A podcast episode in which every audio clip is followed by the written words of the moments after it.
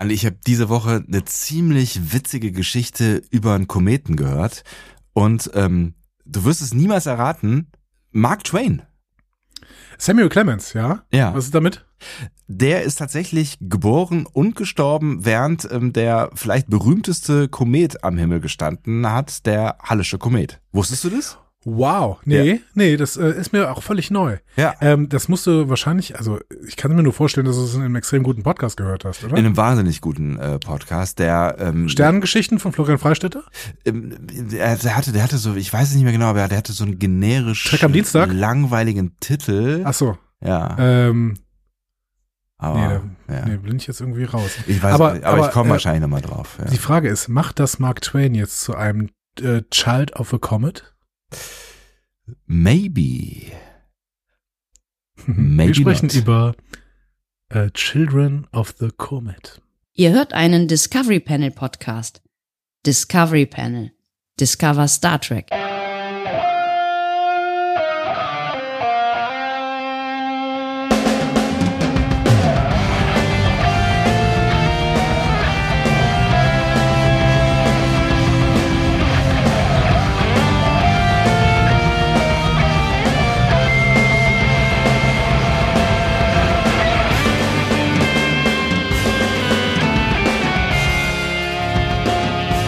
Herzlich willkommen, wie auf dem Last Discovery Panel, feierlich zur zweiten Folge der brandneuen Star Trek Serie Strange New Worlds. Auf dem Panel heute Andreas Dom. und Sebastian Sonntag und ähm, Andreas hat gerade eben schon den Namen im besten Englisch präsentiert der Folge, die wir heute besprechen werden. Sie heißt Children of the Comet oder Kinder des Kometen auf Deutsch. Schön, dass ihr mit dabei seid, schön, dass du mit dabei bist, schön, dass wir über die zweite Folge von Strange New Worlds sprechen. Und ich möchte aber betonen, schön, dass wir diese Titelmelodie haben. Ja, Also ich hab Wahnsinn, mich, oder? Ich find's- habe mich im besten Sinne noch nicht daran gewöhnt. Ja. Und das ist äh, großartig, weil ich mich äh, noch sehr, sehr daran freue. Ich freue mich grundsätzlich natürlich an unsere Intro äh, äh, Melodien, Musiken. Melodien, Ähm, ja. Melodien. Aber äh, wenn man sich noch nicht dran gewöhnt hat, dann freut man sich noch ein Stück mehr, finde ich. Ne?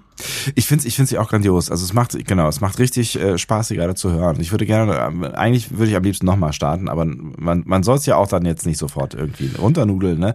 Wir werden ja, noch ähm, Die acht- Dosis macht das Gift. so, äh, ja. Wir werden ja noch acht Möglichkeiten haben, ähm, diese Melodie fürs Erste zu hören und ich freue mich schon auf jede einzelne. Mindestens acht Möglichkeiten, denn Strange New Worlds ist ja schon für eine zweite Staffel verlängert, die sogar schon abgedreht ist. Das heißt, sie wird jetzt irgendwann, das ist völlig abgedreht. Sie, äh, wird, jetzt, abgedreht. sie wird jetzt irgendwann schon äh, sogar in den USA erscheinen und dann vielleicht auch relativ zeitnah schon in Deutschland. Deutschland. Deutschland. Ähm, wir sind bis hierhin, ähm, also noch nicht erkennbar, aber vielleicht jetzt doch mit dieser Folge erkennbar in einem wöchentlichen Rhythmus angelangt, was Strange Ja. New Worlds angeht. Mal gucken, wie gut wir den über die äh, Festtage, die jetzt ja vor uns liegen, ähm, halten können. Mhm. Ähm, aber das wäre so das, das, was wir euch vorschlagen würden, was Strange New Worlds angeht. Äh, wir wissen Stand jetzt, ähm, wie es weitergeht mit äh, dieser Veröffentlichungsstrategie. Habe ich nicht vergessen. Wir wissen Stand jetzt noch nicht, wie es weitergeht mit dieser Veröffentlichungsstrategie. Richtig? Doch wissen wir, doch wissen wir. Es kommen pro Folge offensichtlich, äh, pro Woche offensichtlich zwei Folgen. Das und heißt, damit wird ja. uns Strange New Worlds relativ schnell überholen. Nämlich, äh, es hat uns schon überholt. Ähm, In Echtzeit. In, In Realzeit. Echtzeit. In eurer Realzeit, nicht in unserer. Ihr könntet jetzt schon zwei weitere Folgen gucken, während wir noch Folge zwei besprechen. Aber Leute, so ist das halt. Wir kommen da nicht schnell hinterher. Dafür ähm, versuchen wir euch einen Mehrwert zu ähm, bieten und werden daran wie immer kläglich scheitern. So, ähm, aber damit, damit, damit sind wir hoch motiviert, genau diese Folge jetzt hier äh, anzugehen. Aber ich, ich bin ja, ich bin ja tatsächlich überrascht darüber, dass ähm, das heißt überrascht, also ich habe nichts anderes erwartet von euch, ehrlich gesagt. Aber ich finde es schön, dass ihr es gutiert habt, dass wir ähm, es nicht geschafft haben, uns bei dieser ersten Folge mal eben kurz zu halten und äh, tatsächlich viele Ja. von euch diese drei Stunden, was waren es, 15 äh, so ungefähr äh, durchgehalten haben und es äh, zum Teil zumindest sogar für gut äh, befunden haben, dass wir diese ausführliche Einführung ähm, euch mitgegeben haben, euch und uns ja. Das haben wir, wir machen das ja auch für uns ein Stück weit. womit wir ein Stück weit auch im Feedback sind, äh, es haben einige Leute gefeedbackt und äh, da möchte ich noch mal auf kurz auf zwei, drei Punkte eingehen. Ja. ähm, äh, meistens die Punkte, die auf unserem Blog gekommen sind. Äh, in den nächsten Wochen werde ich da auch mal mehr auf äh, zum Beispiel Mastodon und auch Instagram, wo ihr auch frei, fleißig kommentiert habt, eingehen. Ähm, Stefan hat zum Beispiel auf unserem Blog geschrieben. Ja. Ich hatte irgendwann ähm, Adrian Holmes, den Darsteller von Robert April, habe ich April Holmes genannt und mich dann auch noch darüber gewundert und habe gesagt, hey, das ist ja witzig. Der heißt ja, der heißt ja April mit Vorname, obwohl sein Charakter äh, April mit Nachnamen heißt. Daran erinnere ich mich tatsächlich, dass du das getan hast, ja. Ja, war ein bisschen doof. Der Typ heißt nämlich Adrian Holmes und äh, nicht April Holmes und es war schlichtweg ein Ver, Ver, ähm, Ver, Verschreiber in Schreiber, meinem Verschreiber in meinem Skript, den ich dann einfach zu einem eigenen Witz, also ich habe mich quasi selbst verarscht. So. Finde ich gut. Ich finde es gut. Man muss auch irgendwie über sich selber lachen können und sich auch Gelegenheiten äh, dazu äh, selber bieten, über So. sich selber zu lachen. Ne? Also So. finde ich, ja. Äh, nächste Korrektur kommt von Marco Kurt, äh, der nochmal sagt, es war nicht McCoy, sondern Scotty, der neben Kirk und Chekhov in Star Trek Ja, Generations zu sehen war. Mhm. Genau. Ja. Äh, da, Ähm, da, haben wir, da haben wir auch noch irgendwie einen zweiten Kommentar zu bekommen. Genau. Ich weiß nicht mehr genau wo, ob es auch im Blog war. das war auch ein Blog. Mhm. Ja, äh, der noch ein bisschen was dazu erklärt, warum das denn so gekommen ist, wie es gekommen ist und warum das Triumvirat äh, da ähm, da nicht zu sehen ist. Was ja eigentlich, wenn man drüber nachdenkt, und ich habe das tatsächlich noch nie getan, lustigerweise, wenn man drüber nachdenkt, ja wirklich wunderlich ist, ne, dass die, dass, dass, dass dieses Team da unterwegs ist. Ähm, Ja. Ich, ich habe das noch nie hinterfragt bis bis hierhin.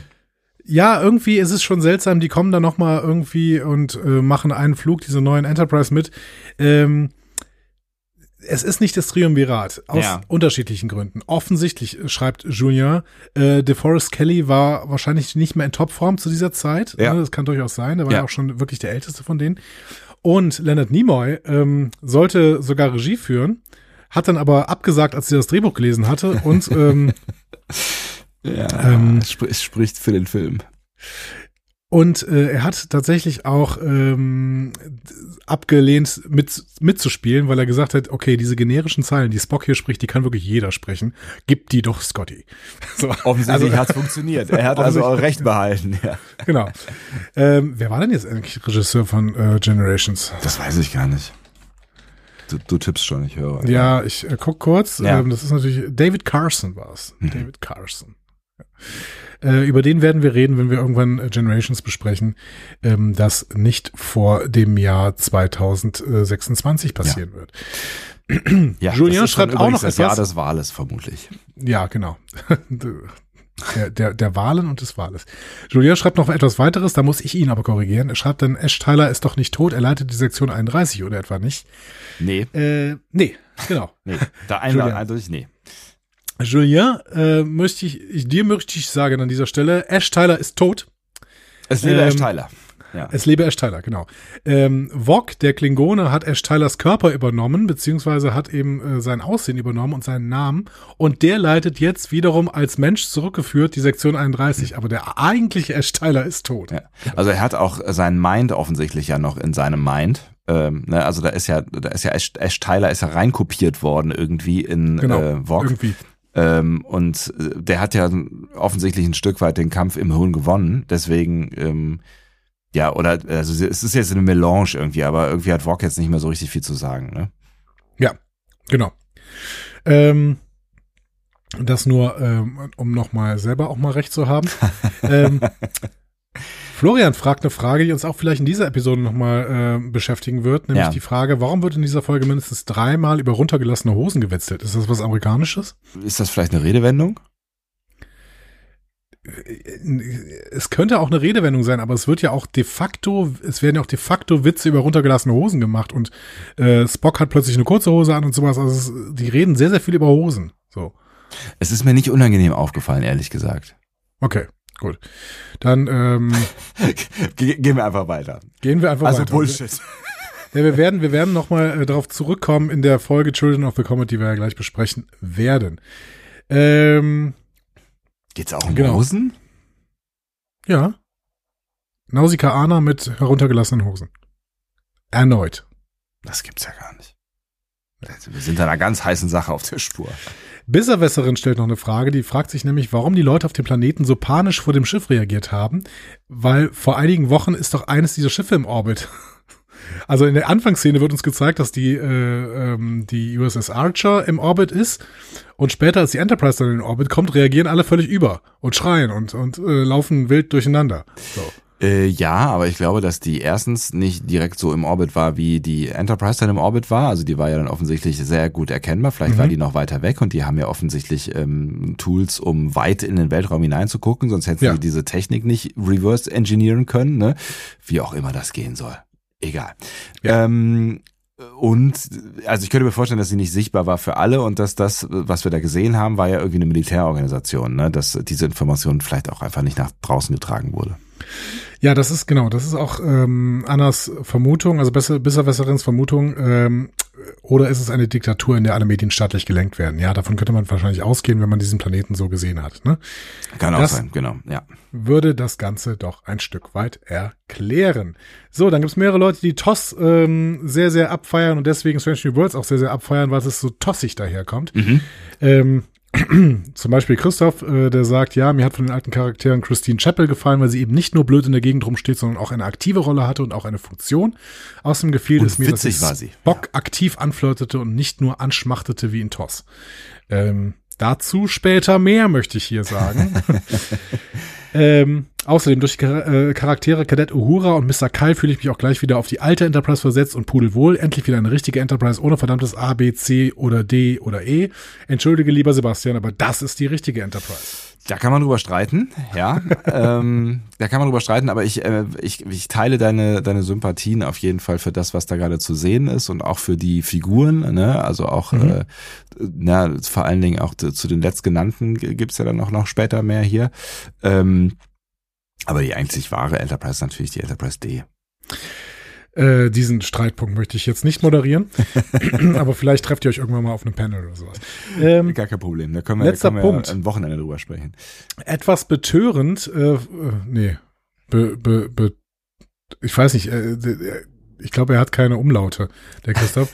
ähm, also er findet es auf jeden Fall komisch, dass man die Serie da starten lässt, äh, äh, starten lässt, wo sie in Discovery aufhört. Weil was machen Menschen, die die Serie nicht geguckt haben? Die verstehen die Anspielung nicht oder nur sehr eingeschränkt. Was? Entschuldigung, du hast ja wirklich betörend rausgemacht. Was versteht denn da? Ich habe ich hab keine Ahnung, was es sein könnte, aber betörend. betrübend, betrübend. glaub ich. Betrübend, betrübend könnte es sein. Du hast recht, Ja, betrübend. genau. Ja. Fonde ich finde ich auch gut. Ja. Ja. Ja. Ich gehe heute in die Küche mal fonden. Weißt du, dann machst du so einen leckeren Fond. Ah, bist schon wieder im Weihnachtskochmodus, ja? Ja. Ähm, ja, Sorry, ich konnte nicht zur Tür kommen. Ich war fonden. Lieber Christoph, ich glaube erstens, äh, dass die Serie auch funktioniert, wenn man Discovery nicht geguckt hat, ähm, weil ja die wichtigsten Szenen im Prinzip nochmal wiederholt werden. Ne? Spike hat durch diesen Zeitkristall irgendwie seine Zukunft gesehen. Das wird ja quasi so nochmal Ja, komplett Spike. gezeigt. Habe ich Spike gesagt? ja, Ei, ei, ei. Ei, Aber wir ei, müssen ei. das hier noch überstehen. ähm, und ähm, auf der anderen Seite, das ist halt doch manchmal so, dass man irgendwie, also ich finde, das könnte der Strange New Worlds eher ähm, gut tun, dass man merkt, dass sie in einem lebendigen Universum ähm, äh, besteht. So. Und dass man vielleicht nicht alles mitbekommen hat, äh, selbst äh, wenn man Discovery nicht geguckt hat, ist vielleicht gar nicht so schlecht, weil man dann das Gefühl hat, okay, ähm, das ist eine Serie, die, die, äh, die funktioniert irgendwie auch in den Zeiten, in denen ich nicht hingucke. Ein bisschen komisch ausgedrückt, aber ich weiß, vielleicht weißt du, was ich meine. Das Universum funktioniert, also existiert quasi Genau, weiter. genau, genau. Und ich finde es eigentlich auch gar nicht so ungeschickt. Also ich meine, es ist ja jetzt wirklich nicht penetrant äh, und es setzt ja gar nicht so viel Wissen voraus. Es sind ja eigentlich nur so ein paar Zeilen, die da äh, irgendwie drauf äh, hinweisen. Aber die machen vielleicht dann auch neugierig, ähm, wenn man es noch nicht gesehen hat und aus Überzeugung nicht gesehen hat, äh, also, aus- also nicht aus Überzeugung nicht gesehen hat, sondern einfach, weil man es vielleicht irgendwie noch nicht gesehen hat, könnte das ja Lust machen auf diese Serie und äh, ähm, darauf herauszufinden, warum Spock denn plötzlich eine Schwester hat und so. Ne? Also ich meine, das ist ja vielleicht auch marketingtechnisch gar nicht so total ungeschickt. Ist natürlich das Problem, wenn, dass man dann vielleicht denkt, dass man die zweite Staffel gucken sollte, Mhm. dann guckt man die Serie nie wieder. Äh, Aber das ist jetzt auch nicht mein Problem. Aber interessant finde ich tatsächlich die Tendenz. Ähm, bei unseren HörerInnen war sie so leicht zu erkennen, aber vor allen Dingen ist sie von so ähm, ähm, Medien zu erkennen, die sich mit Star Trek beschäftigen, aber es nicht qualitativ tun, sowas wie Netzwelt. Die ähm, versuchen, Strange New Worlds immer wieder mit Discovery zu vergleichen. Echt? Und hab das passiert, mir das nicht passiert im. Netz gerade sehr, sehr häufig, Ja. auch bei unseren HörerInnen so ein bisschen. Und ich frage mich, warum. Also äh, immer so, ja, Discovery war totaler Schrott und jetzt ist endlich eine Star Trek-Serie da und sowas. Und ich, ich, also das sind doch zwei völlig unterschiedliche Serien mit völlig unterschiedlichem Anspruch. Also Ja, und Das auch völlig, völlig, genau, auch völlig unterschiedlichen Erzählweisen zum Beispiel. Und Ja. äh, also ich finde es auch schwer, das miteinander zu vergleichen tatsächlich. Also auch der Pike äh, in, in Discovery ähm, hat ja die, seine Abenteuer anders erlebt quasi als äh, in, in Strange New Worlds bisher. Genau, also es war eher, in Discovery war es eher verwirrend, wenn Pikes ähm, Erlebnisse gezeigt wurden, unabhängig davon, dass Michael irgendwie involviert war. Weil äh, Discovery ist halt eine Michael Burnham- Burnham-Serie Ja. ne? und hatte einen völlig neuen Ansatz für Star Trek. Deswegen äh, finde ich diese Vergleiche so seltsam. Ähm, man kann natürlich sagen, okay, ich hätte mir von Anfang an Strange New Worlds gewünscht. Ähm, ich habe schon mal gesagt, ich bin mir nicht so sicher, ob das funktioniert hätte, weil es dann irgendwie das Gefühl hätte, okay, Star Trek versucht jetzt wieder nach den 90ern mehr, more of the same zu machen und die sind irgendwie in der Zeit stehen geblieben. Ich glaube, mit diesem äh, radikalen Element Discovery, das das ganze Franchise nochmal irgendwie durcheinandergewirbelt hat, sehr, sehr viel Emotionen geweckt hat, positive wie auch vor allen Dingen negative. ähm, das hat Star Trek sehr, sehr gut getan, habe ich eher das Gefühl. Und ich habe auch das Gefühl, dass, ähm, ja, klar, ich höre sie und sehe sie und lese sie, die Leute, die sagen, äh, Star Trek Discovery ist Mist, aber ich spreche schon auch mit vielen Leuten und lese auch viele Leute, also auch von euch, die sagen, Discovery macht schon Bock, also spätestens irgendwie ab Staffel drei oder vier ähm, macht es schon Bock, sich das, das anzugucken, ähm, so. Und äh, ich finde es ja auch, also ich, ich halte es auch für geschickt, dass, dass sie das äh, so gemacht haben und dass sie jetzt quasi ja auf den Ruf ähm, der Fans gehört haben und sich darauf auch berufen Ja. können. Ja, das ist ja auch psychologisch total geschickt, ne? Ähm, zu sagen so, ja, jetzt habt ihr ja eure Serie, die ihr mal haben wolltet. Und jetzt beschwert euch mal nicht, ne? Ja, genau. Und ähm, dann kann man immer noch gucken, wie gut sie es jetzt machen Ja. ähm, und ähm, was da qualitativ rausspringt. Äh, ich fänd's auch immer so ein bisschen schade, äh, wenn Strange New Worlds gerade so abgefeiert wird als beste Star Trek-Serie nach 20 Jahren und irgendwie sitzt Mike McMahon weinend in der Ecke und sagt, oh, das habt ihr doch über meine Serie auch schon gesagt. so, ähm, also irgendwie ähm, finde ich die Reaktion gerade so ein bisschen verwirrend, aber sie kommen größtenteils auch nicht von Leuten, die das, den ganzen Bums äh, schon gesehen haben, der in den letzten fünf Jahren passiert ist, sondern ähm, oft auch von Leuten, die alles andere bisher abgelehnt haben und jetzt Strange New Worlds gucken. Und das ist aber natürlich total schön, dass diese Leute dann jetzt irgendwie zurückgewonnen werden für das Star Trek Oeuvre. Die hatten vielleicht nicht die Chuspe oder vielleicht auch nicht den, den, äh, die, die, äh, ja, das Interesse irgendwie sich an eine äh, andere Erzählweise zu gewöhnen und wollten halt irgendwie gerne äh, das, das ähm, episodische Erzählen gerne wieder haben und die werden jetzt zurückgeholt und das ist auch irgendwie schön.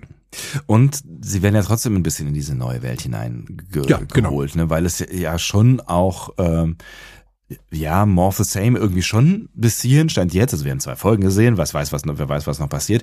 Aber es ist ja schon auch ein bisschen moderner. Es, ist, es sieht natürlich viel moderner aus. Es hat Ja. schon so ein bisschen den Look auch von Discovery und so. Und, ähm, also und man ich, darf nicht vergessen, es ist massiv teurer. Ne? Also wir, wir reden Ja. hier von einer Serie, die äh, sicherlich pro Episode das Zehnfache von einer TNG-Episode äh, kostet. Ja. Wenn nicht mehr. Ja. So, ne? Ähm, und insofern ist es ja schon, schon auch irgendwie das neue Star Trek und vielleicht bekommt ja die ein oder der andere auch dadurch doch noch irgendwie Lust, sich mal so ein bisschen in das neue Star Trek äh, Universum hineinzugucken, der es vielleicht bisher irgendwie nicht getan hat oder keinen Zugang gefunden hat oder so. Aber muss halt auch nicht. Ne? Also es ist überhaupt ist ja kein Zwang. Ne? Man äh, kann diese Serie ja auch gucken, ohne Discovery zu kennen. Das hatten wir eben schon mal festgehalten. Ja, das Problem ist halt dann, wenn du das nicht tust, ne? Also wenn du dann wirklich nur Lower Decks äh, guckst und ähm, den, den ganzen anderen Kram ignorierst, dann kannst du halt auch wirklich nur einen Bruchteil unserer Podcast-Episoden hören und ähm, naja, ist sehr schade. Das ist, das ist, da, da, da fehlt einem natürlich schon irgendwie was im, im Leben. Ne? Also Aber die, Leute, ja- die Leute, die nur Lower Decks äh, hören, äh, gucken, die sind auch nicht hier am Start. Deswegen äh, sprechen wir die überhaupt nicht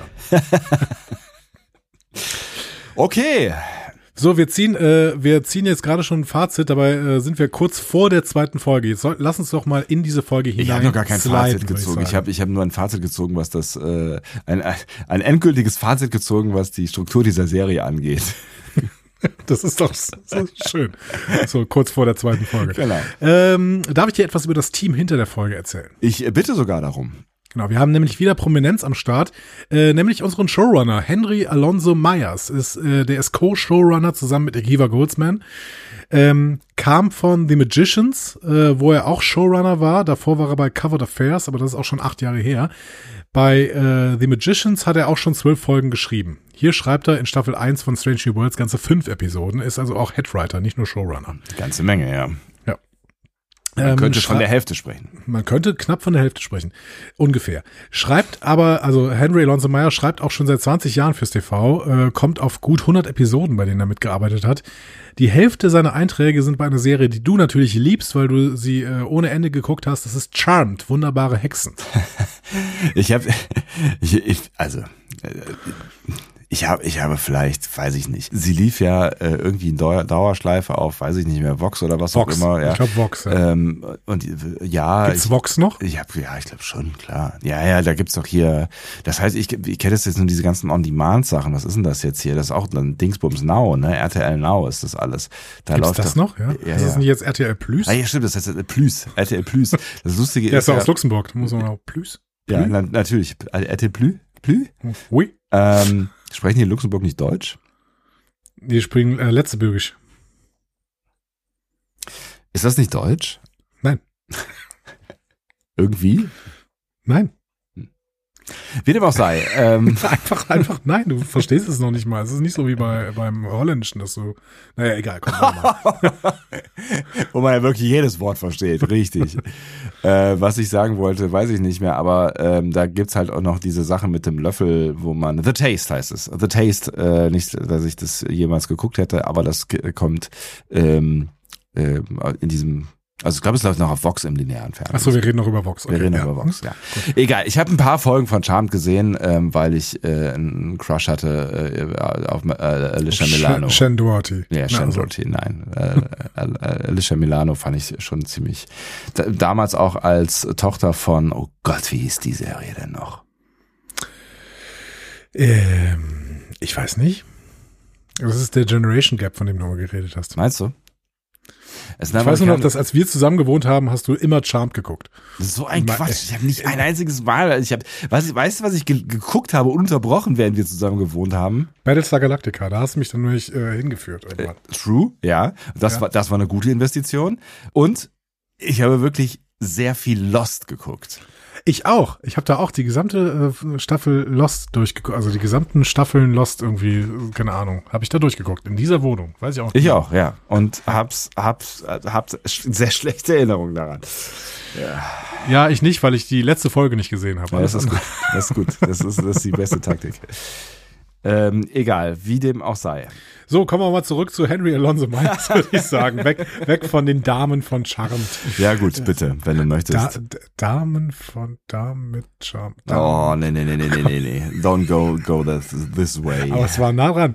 So, äh, Henry Alonso Myers ist für Star Trek Strange New Worlds in diesem Jahr zum zweiten Mal für den Emmy nominiert. Das erste Mal war 2007 für den äh, für die Serie Ugly Betty. Ach so, ich dachte, das zweite Mal für Star Trek mit einem Emmy nominiert. Alles klar, jetzt Nee, habe ich nee. verstanden. Ja, Nee, nee, mhm. genau. Ähm, Sagt mir nix. das hier ist äh, sein erster offizieller Star Trek Eintrag. Welcome to Star Trek Family, wie auf der FedCon immer so schön gesagt wird. Hallo. Ähm, Welcome to Star Trek Family gilt auch für Sarah Tarkov. Ähm, das ist eine Co-Writerin von dieser Episode hier. Die macht seit gut zehn Jahren Fernsehen. Der Durchbruch kam im Writers Room von Arrow. Hab ich auch nie gesehen. Doch, habe ich irgendwie, würde sagen, zwei bis drei Staffeln von gesehen. Ist äh, DC, ne? Also ist, äh, eine Ist DC. Comic-Serie. Ja, also da, da, äh, ach nee, da kennst du dich dann nicht mit aus. Ne? Das ist dann, Nee, der, gar nicht. ist dann der. Feind, ne? Ah, du kennst dich auch nicht mit Marvel aus. Nee, Ähm, aber fand ich, mit dem Hut. fand ich, äh, fand ich tatsächlich gar nicht so schlecht äh, für so eine Comic-Serie, Verfilmung. In diesem Jahr schreibt sie auf jeden Fall für äh, Strange New Worlds zwei Episoden und für Roswell, New Mexico ebenfalls zwei Episoden.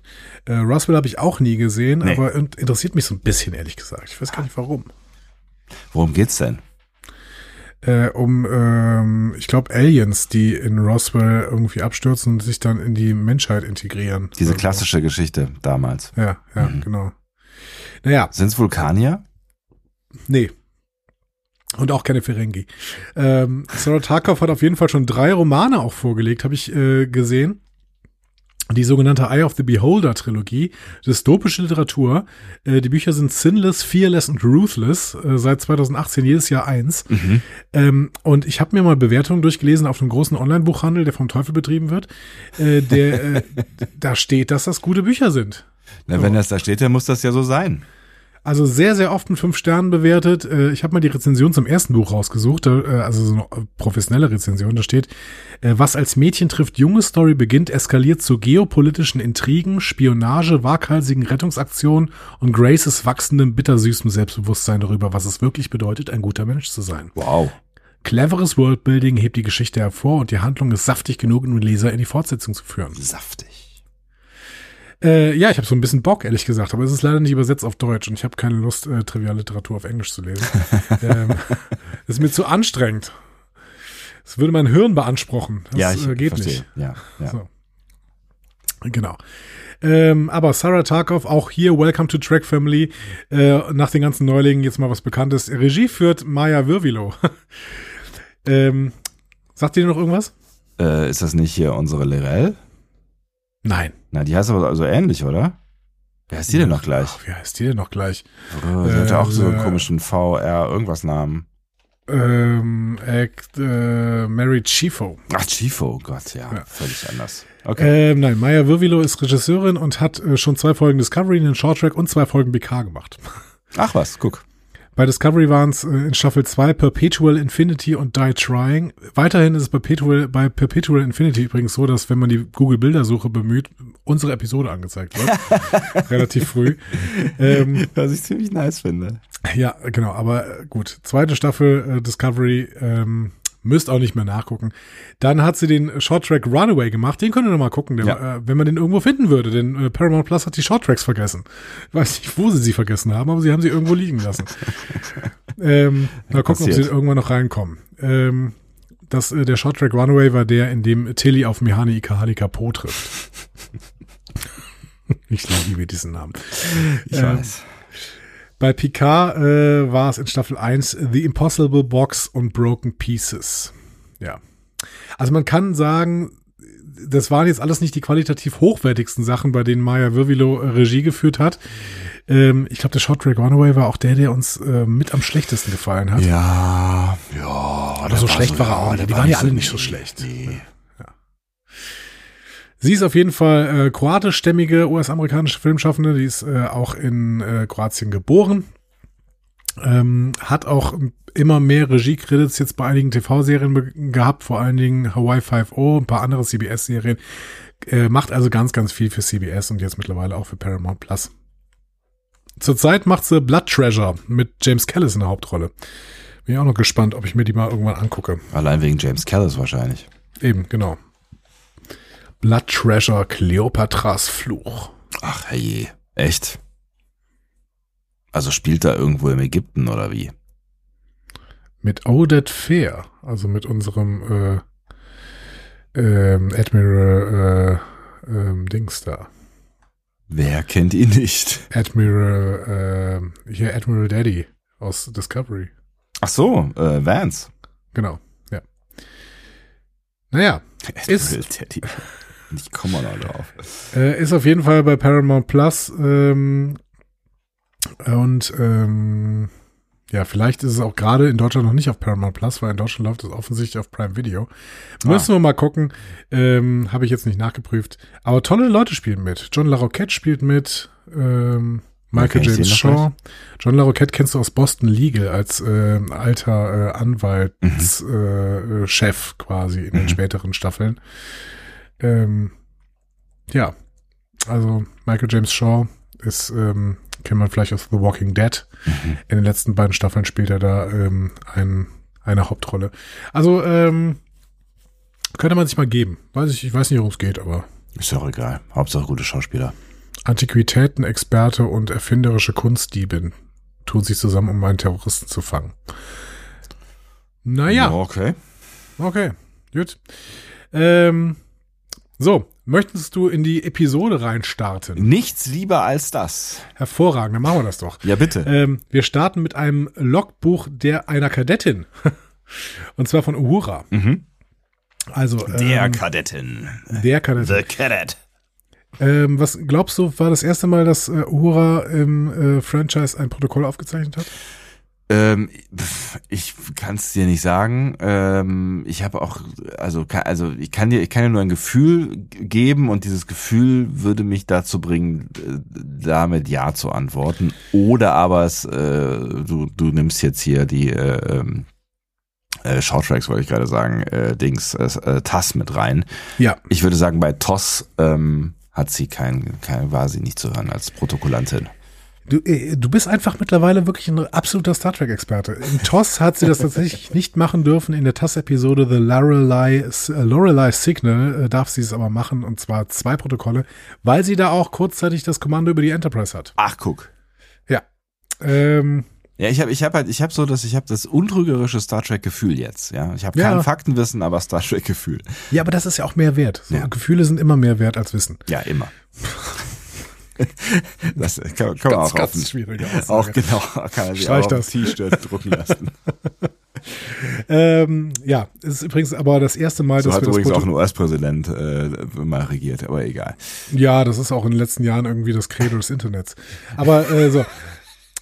Das erste Mal ist das, dass wir das Protokoll einer Kadettin hören, tatsächlich. Ah, okay. Ja. Und äh, die Frage, die sich mir da ähm, unweigerlich aufgedrängt hat, ist Uhura eigentlich Lower Decks? Eigentlich müsste sie Lower Deck sein, oder? Ne? Also, Ja. Ich habe mich auch schon gefragt, warum die da auch so in verantwortlicher, verantwortlicher Position ähm, auf der Brücke sitzt. Ich meine, Teil dieser Antwort, äh, dieser der Frage, ein Teil der Antwort auf diese Frage, mhm, so funktioniert's, äh, bekommen wir ja irgendwie in der Folge, aber es ist ja schon auch erstmal ungewöhnlich, ne? Ja, aber sie durchläuft die Station, das verstehe ich schon gut. Und sie ist natürlich aber noch unter einem Ensign und die Ensigns von Lower Decks sitzen allerdings auch auf der Brücke. Also ähm, Ja, stimmt. Ich finde schon, dass es okay ist. Ne? Aber sie hat ja noch eine Vorgesetzte, äh, Vorgesetzte, nämlich Ensign Christina, die ja in dieser Episode auch relativ häufig vorkommt sogar. Ja. Ähm, so, dann wird uns gesagt, Sternzeit 2912, die Enterprise erkundet das Persephone-System. So, Persephone. Persephone. Persephone. Ja. Irgendwer in Star Trek liebt Persephone. Ähm, das ist die äh, Tochter des Zeus. Ja? Und die hat ganz, ganz viele Namen. Mhm. Äh, Persephone heißt die, die heißt Despoina, Persephata, Proserpina, Persephassa oder auch Chore. Ja, und da fällt dir vielleicht auf, Adam Sung hat alle seine äh, Klontöchter in äh, Staffel 2 von PK äh, nach Persephone benannt. Ach, lustig, okay, ja. Ja. Schöner, schöner, äh, eigentlich ja ein schöner äh, Move, ne, für ein und dasselbe äh, quasi nur neu aufgesetzt.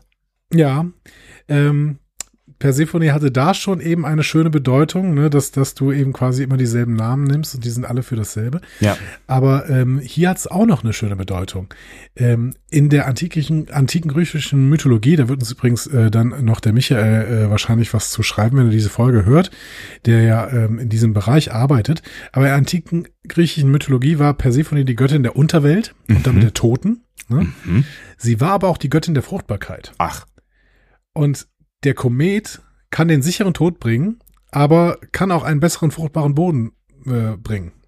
Das heißt, alles, was du über diese Episode wissen musst, ist im Prinzip im Name per, im Namen Persephone schon enthalten. fertig. So. So. Da können wir jetzt Und wie fandst, du die, wie fandst du die Episode? ja, jetzt Nein, wo ich den natürlich Sinn kenne, äh, nein, Quatsch. Ja. Das Persephone-System kennen wir allerdings auch schon. Die Enterprise-Episode Too Short Reason, äh, Too Short Season, nicht Reason. Too Short Season äh, spielt da. Äh, die Entscheidung des Admirals. Das ist übrigens eine TNG-Episode, nicht äh, ähm, äh, Enterprise. Ähm, Mhm. Die Episode habe ich überhaupt nicht mehr auf dem Schirm, ehrlich gesagt, obwohl es erste Staffel ist.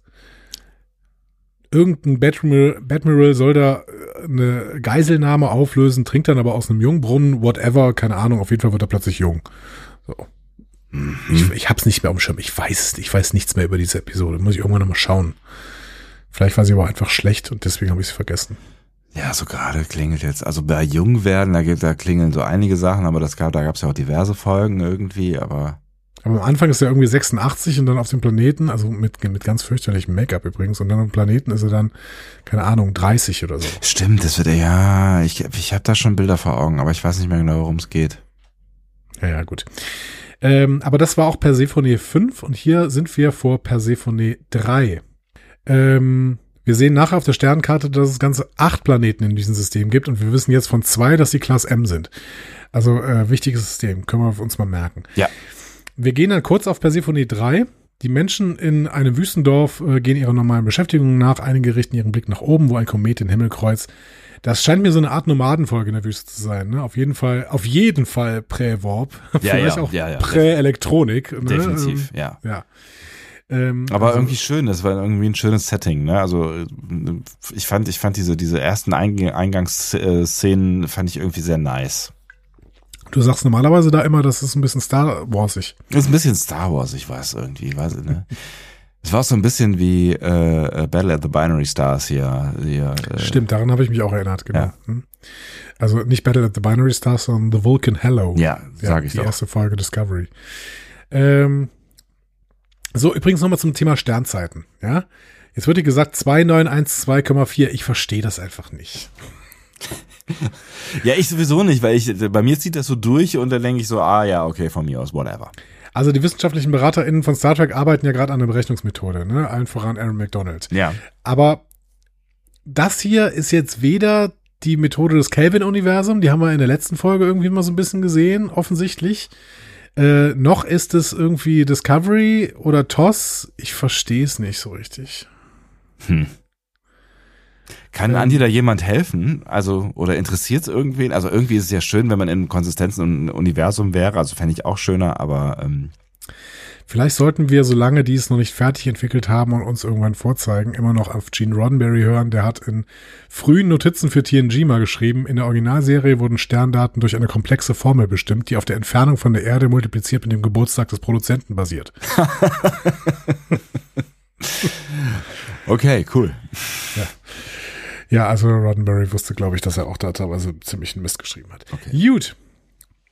Weiter im Logbuch, ja, wir bleiben mal im Logbuch. Ja. Äh, die Besatzung untersucht das Verhalten eines uralten Kometen C2260 Quentin. So, später bekannt als Manit. Aber da sind wir ja noch nicht. Mhm. Ähm, die Bezeichnung des Planeten C2260 Quentin identifiziert ihn als äh, nicht periodischen Kometen, ne, sonst würde er, glaube ich, B oder A heißen, der im Jahr 2200, äh, 2260 entdeckt wurde. Was darauf hindeutet, dass sich die Serie jetzt ins Jahr 2260 verschoben hat. Äh, in der letzten Folge waren wir nämlich noch im Jahr 2259. Ach, guck. Ja. Und äh, Quentin wiederum ist ein Metakommentar wahrscheinlich, weil äh, die Hauptfigur aus The Magicians, äh, Henry Alonso Meyers erster Serie als Showrunner, hieß Quentin Coldwater. Okay. Ja. Hat jemand Spaß gehabt, ja. Wahrscheinlich. Also ich würde, ich würde auch die ganze Zeit irgendwelche Sachen einbauen, wenn ich sowas schreiben dürfte. Ich auch. Ähm, Kometen sind ja immer wieder problematisch in Star Trek. Das heißt, ich war schon irgendwie, ich habe schon gedacht, oh, was macht der denn wohl, dieser Komet?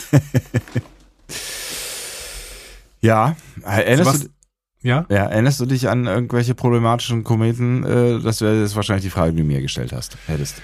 Ja, ich wollte ich jetzt, ich wollte jetzt nicht irgendwie wieder dich äh, aufs Glatteis führen oder mich, weil ich erinnere mich jetzt auch nicht mehr genau an irgendwelche problematischen Kometen.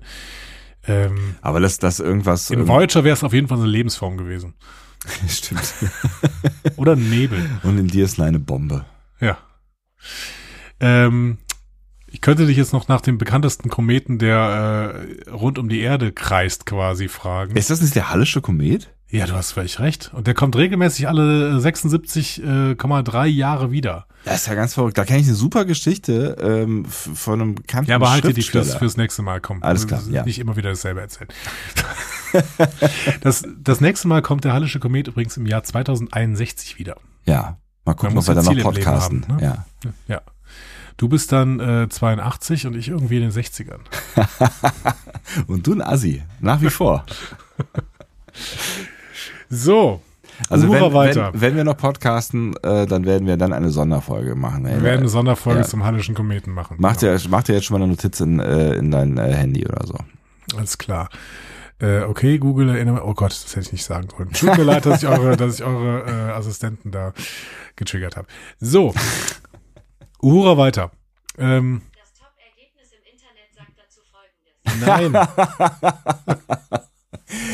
Ja, herzlichen Glückwunsch. Das, hat, das haben jetzt ungefähr 150 Millionen Menschen erlebt, die gerade zeitgleich unseren Podcast hören. Grüße. Äh, so. Äh, Uhura schreibt weiter, ich hingegen bin mit den Bereitschaftsprotokollen für den Landetrupp beschäftigt, was nicht wirklich was mit Kometen zu tun hat, weder mit uralten noch mit anderen, so dass der Dienst im Moment ziemlich ruhig ist. Bereitschaftsprotokolle für den Landetrupp. Was heißt das? Also, wenn der Landetrupp zurückkommt, dann protokolliert sie die Dinge, die da passiert sind. Was hat das mit Bereitschaft zu tun? Sie hat halt jetzt den Bereitschaftsdienst für den Fall, dass ein Landetrupp irgendwo hingeht. Okay. Ähm, gut, akzeptiere ich. Whatever. Manche Ja. Sachen werden einfach so gesagt und dann denke ich so kurz mal drüber nach und denke so, im Moment, was bedeutet das denn? Und dann fällt mir nicht mehr ein, was es bedeutet. Aber egal. Ja, aber du musst, du musst, du brauchst halt einen Bereitschaftsdienst. Das ist ganz wichtig. Du brauchst immer Bereitschaftsdienste für irgendwas. Wenn du dann eben schnell auf eine, auf eine Außenmission musst und dann hast du niemanden, der hinterher das Protokoll führt, ja, was machst du denn dann? Dann musst du halt jemanden bestimmen oder was auch immer oder das ist. Das heißt, es gibt jemanden, der Bereitschaftsdienst hat, falls ein Landetrupp äh, runtergeht, dass Ja. er wieder zurückkommt und dann, dann ein Protokoll schreibt. Und der muss dann quasi immer gucken, was die da gerade machen, Maybe. oder was? Könnte sein. Oder Warum schreiben die das Protokoll nicht einfach selbst? Naja, äh, als würde Picard zum Beispiel irgendein Protokoll schreiben. Der, der nimmt jedes Mal ein Protokoll auf. Captain's Log, Stardate 90210. Ja, und das spricht über Verdauungsprobleme oder sowas. Also das ist ja sein persönliches nein, das ist Tagebuch. sein, nein, das ist sein persönliches. Das ist äh, Private Log. Ah, stimmt. Captain's Log ist was anderes. Ja, du hast recht. Ja, du hast recht. Okay, erklärt uns doch bitte mal äh, in den Kommentaren, was ein Bereitschaftsprotokoll für den Landetrupp ist. Ähm, so, aber Uhura hat noch ganz andere Sachen im Kopf. Die äh, ist nämlich zum Abendessen eingeladen worden in der Kapita Kapitänskajüte und äh, wird von Lieutenant Ortegas ermutigt, ihre Ausgehuniform abzustauben dafür. Und wir wissen jetzt schon, äh, sehr, sehr geschickt, liebe ähm, Strange New Worlds MacherInnen, ähm, in der zweiten Episode ein Abendessen der gesamten Brückencrew bei Pike. Also ihr habt wirklich vor, das Crewgefühl in den Vordergrund zu setzen. Ja? Aber was soll ich Äh, sagen? Äh, es ist es ist kein schlechter Weg. Ja, es ist kein schlechter nein, Weg. Nein, nein, definitiv nicht. Genau. Discovery wollte das ja irgendwann wieder, äh, sie wollten zwar nicht davon abkehren, eine äh, Michael Burnham-Serie zu sein, aber sie wollten dann irgendwann das Crew-Gefühl auch mal ein bisschen stärken und haben dann in der dritten Staffel äh, die alle zusammen Abendessen lassen. Ja, aber das war Ohne dann eher, Michael. das, das war dann ohne Michael und das war doch dieses Abendessen, wo dann alles hochgegangen ist äh, und sich alle angeblurkt haben, weil sie alle PSD haben. Wie in einer richtig guten Familie. Ja. Da haben auch Genau. immer alle PSD. PTSD. Für was auch immer. Äh, ja, Uhura verlässt dann den äh, Turbolift. Da trifft sie auf Ortegas, die überhaupt keine Uniform trägt. Sondern eher so wirklich casual, äh, ne? So Ja. richtig casual. Ich frage mich, ist das schon Mobbing? Irgendwie schon, ein Stück weit schon, ja. Also vor allen Dingen, weil sie ja dann auch äh, ne, sie direkt in die Psychokeule nimmt, so nach dem Motto, ich gehe mich jetzt mal eben umziehen, sagte Hura, und dann sagt sie, ja, du willst doch wohl nie zu spät kommen, oder? Das mag Pike gar nicht. So. Es scheint vor allen Dingen ein häufiges Ding auf der Enterprise zu sein. Welche, solche Gags haben ja offensichtlich sogar einen Namen. Ne? Also sie, äh, Ortega sagt, das wäre Enterprise Bingo. Und sie hat jetzt schon fast eine ganze Reihe im Enterprise Bingo. Ja, aber ich glaube, solche Dinge gibt gerade in so militärischen äh, Veranstaltungen ähm, häufiger, ne? ähm, uh, äh, Ortegas sagt, Pike schart gerne Mitglieder der Besatzung um sich. Ja. Habe ich mich kurz, habe ich kurz überlegt, ob es irgendeinen Captain bisher in der Sternenflotte gab, der das gerne tut. Nee, eigentlich nicht. Und Also weißt du warum nicht? Kirk definitiv nicht. Äh, Nee. ähm, Picard auf, nicht. auf gar keinen Auf gar Fall. keinen Fall. Nee, nee. Cisco hat ab und zu mal ein paar Leute eingeladen, aber so richtig gern hat er die auch nicht da gehabt. Nee.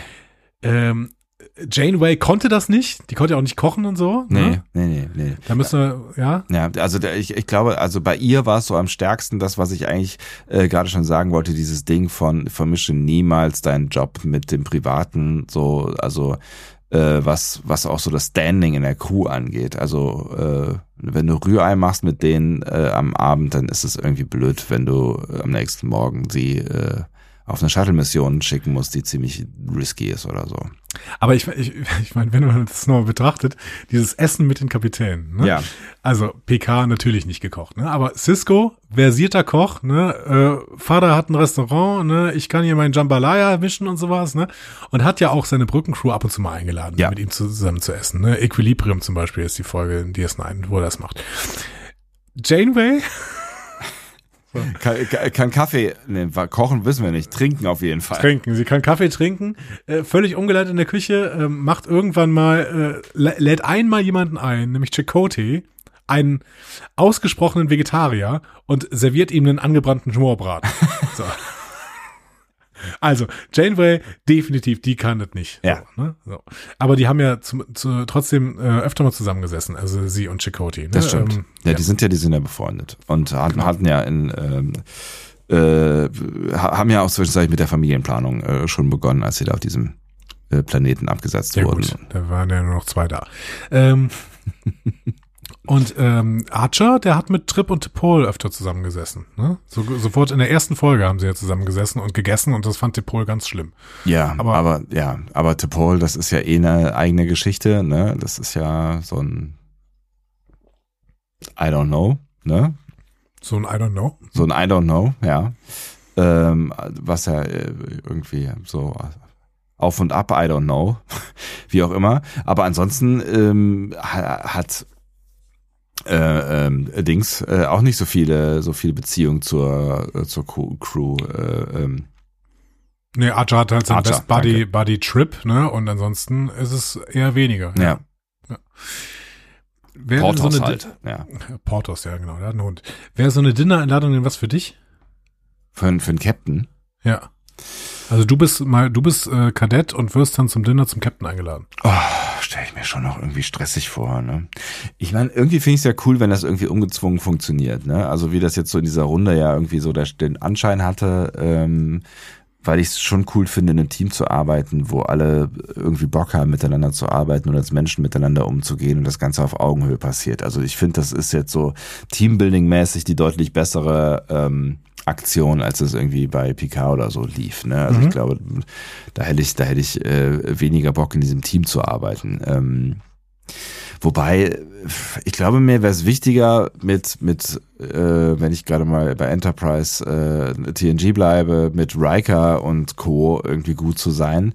Ähm, und dann ist halt Picard so dieses, dieses, dieser unerreichte. Der weirde Onkel. Ja, ja, genau, so, dieser, so, und bei dem tut man halt irgendwie das, was er irgendwie, also man behandelt ihn halt so, dass, dass, dass es irgendwie schon okay ist und dass der Tag irgendwie rumgeht. Das ist, aber auf der anderen Seite, also ich glaube unterm Strich, ähm, würde es mich stressen, aber ich finde den, den Pike-Weg schon irgendwie ganz nice. So, und wahrscheinlich wird's wird's mir irgendwann gefallen, wenn ich dann zum Team dazugehören würde. Ich war mal irgendwann in so einer Situation an der Uni, da war ich äh, gerade Hilfskraft seit zwei, drei Monaten in äh, dem Institut und dann hat äh, uns der Institutsleiter, Professor, äh, hat uns ähm, nach Hause eingeladen, so zu so einem Weihnachtsessen Krass. bei sich zu Hause. Ist ja fürchterlich. Das Gute war aber tatsächlich, dass da so ein paar andere Kadetten, also ein paar andere Hilfskräfte, ne, Ja. sind äh, dann einfach mitgekommen und dann ist es nicht so schlimm. Aber ansonsten ähm, Wenn hätte ich mich so da auch alleine sitzt, ja. Genau, also als Uhura hätte, also die sagt ja dann ja auch, ja, ich bin quasi ein Drini, also das sagt sie nicht so, aber ne, sagt ja, ja, hier schwierig, ne, mit äh, sozialen Interaktionen und sowas. Ähm, ich äh, hätte mich auch komisch gefühlt. Ja. Und dann auch noch falsch angezogen. Ja, ja, genau. Overdressed. Keine, keine sogar. Und dann äh, weiß sie halt auch noch, sagt sie ja dann auch äh, jetzt irgendwann in dieser Szenerie, dass sie ähm, so eine Tendenz hat, irgendwie zu viel zu sagen. Das ist halt auch, Ja. also kann ich halt auch gut nachvollziehen. Ich glaube auch, wenn ich unsicher bin, fange ich an zu reden und das ist nicht Du immer fängst gut. immer an zu reden. Ja, ist das ist dein Job. Auch wenn ich nicht unsicher bin, fange ich an zu reden.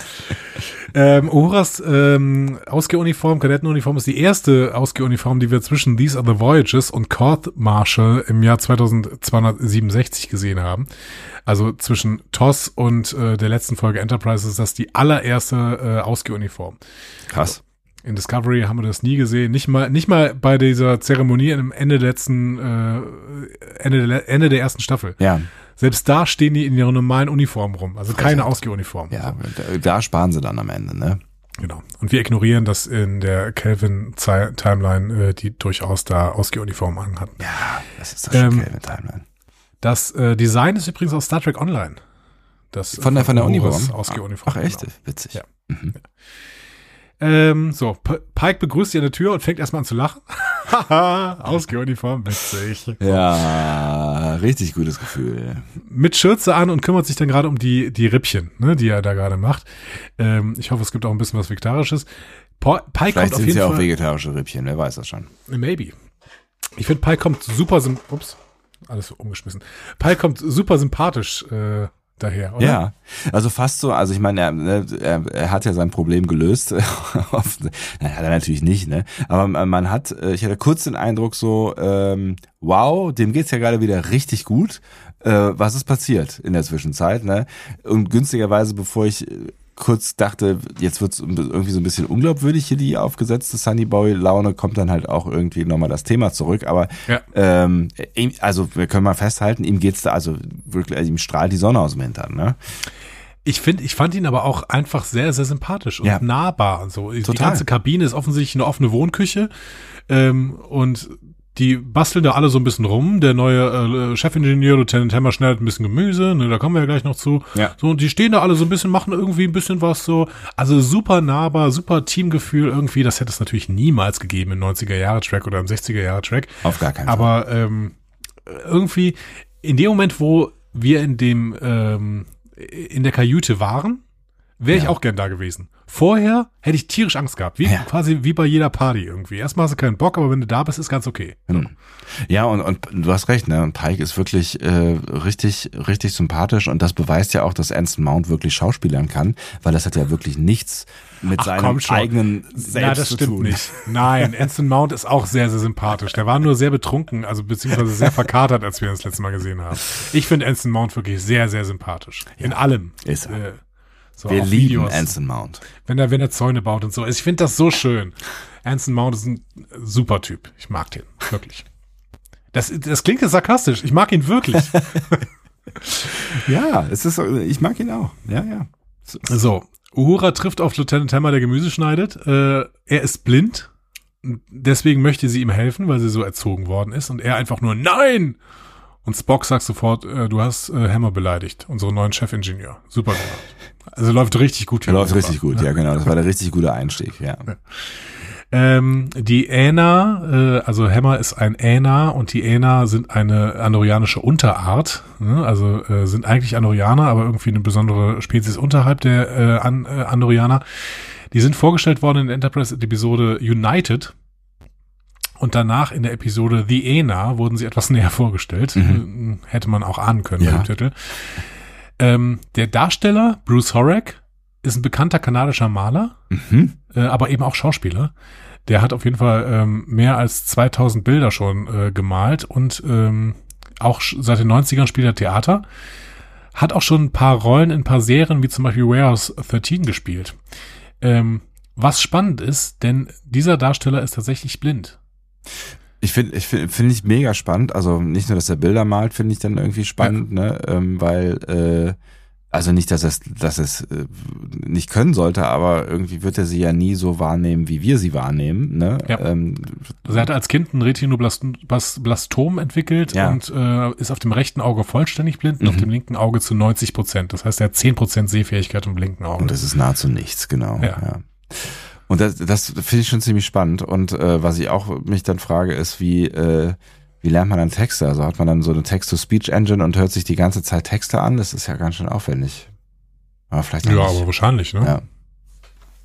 Also ich glaube, das ist das kleinere Problem, aber das mit dem Malen äh, ist, finde ich tatsächlich auch total spannend. Ne? Also wenn er wirklich nur 10% Sehfähigkeit auf einem Auge hat, wie viel, also er, er sagt so ein bisschen, naja, meine, ähm, meine, äh, die Leute, die mich beeinflusst haben, Picasso und sowas, ne? Und ich denke so, Wie haben sie dich beeinflusst, ja? genau, werden diese Bilder dann irgendwie in, in, in, in irgendwelche Engines geführt und dann beschrieben für ihn? Oder ähm, kann er das mit diesen 10% irgendwie so weit wahrnehmen, dass er sich davon inspirieren lassen kann? Finde ich total spannend irgendwie. Mhm.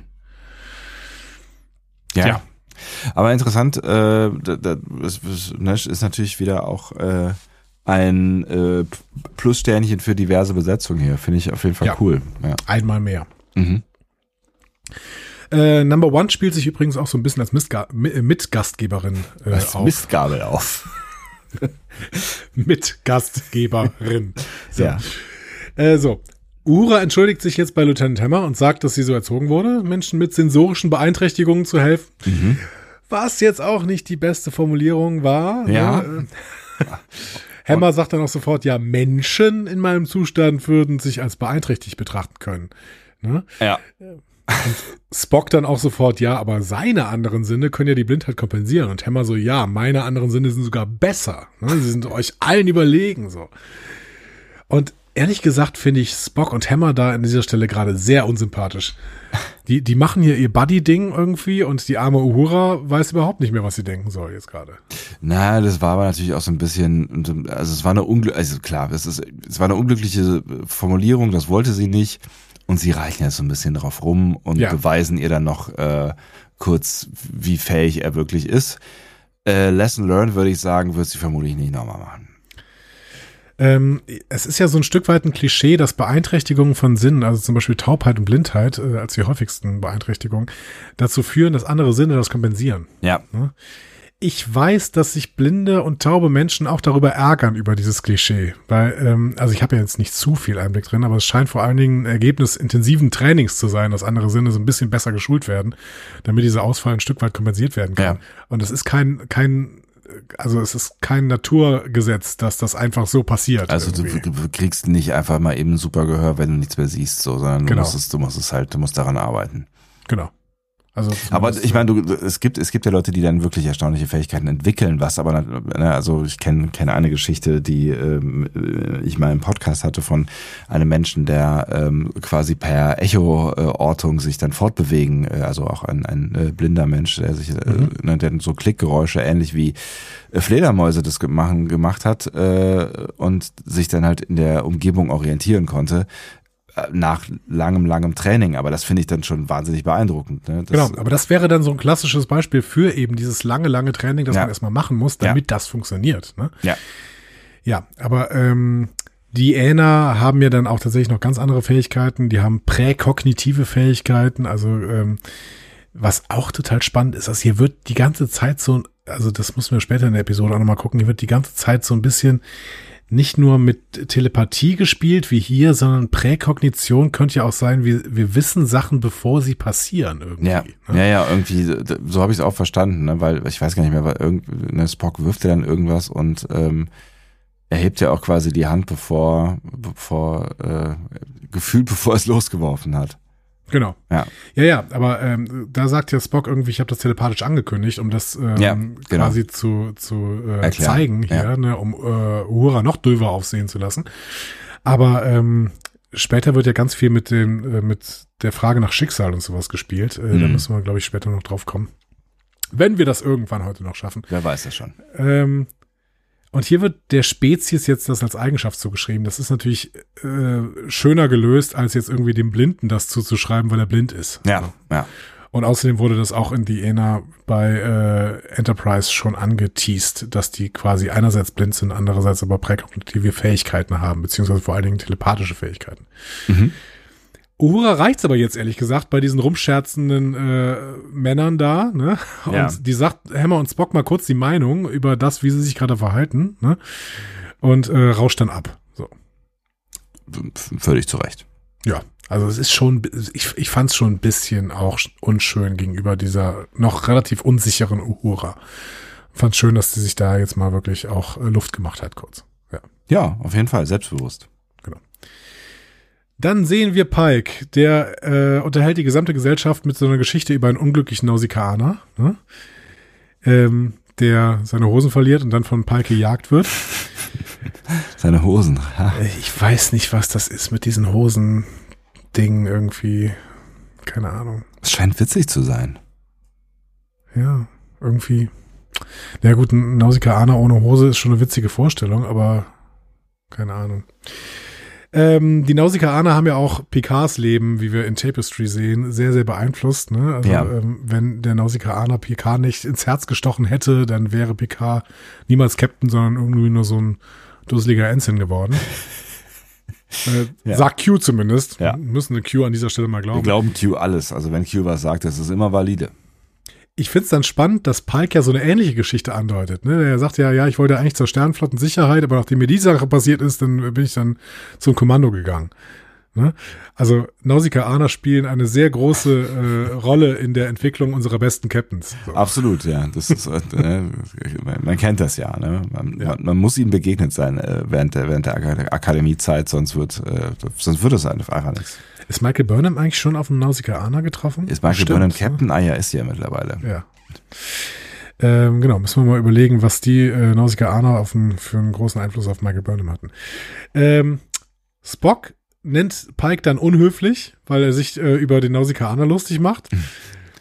Chapel widerspricht ihm und äh, Pike sagt dann auch, ja, äh, manchmal laufen Dinge halt so schief, dass man einfach drüber lachen muss. Mhm. Und Spock so, aha, okay, merke ich mir. Mhm, gut. Ähm, Okay, Data. Uhura erhebt sich vom Tisch, äh, schenkt sich einen Drink ein und summt dabei eine Melodie vor sich hin. Mhm. Summt, das heißt, sie zeigt eine gewisse musikalische Neigung. Und äh, das ist auch wieder ein kleiner Callback. Also die, äh, das ist ja eine Uhura-Episode, ne? Machen wir Ja. uns nichts vor. Nee, Und machen wir ähm, nicht. Wir machen uns nichts vor. Auf gar keinen Fall. in TOS singt Uhura in einer Episode, nämlich in Charlie X. Ach, Und ähm, da singt sie ein, ein Necklied auf Spock. So.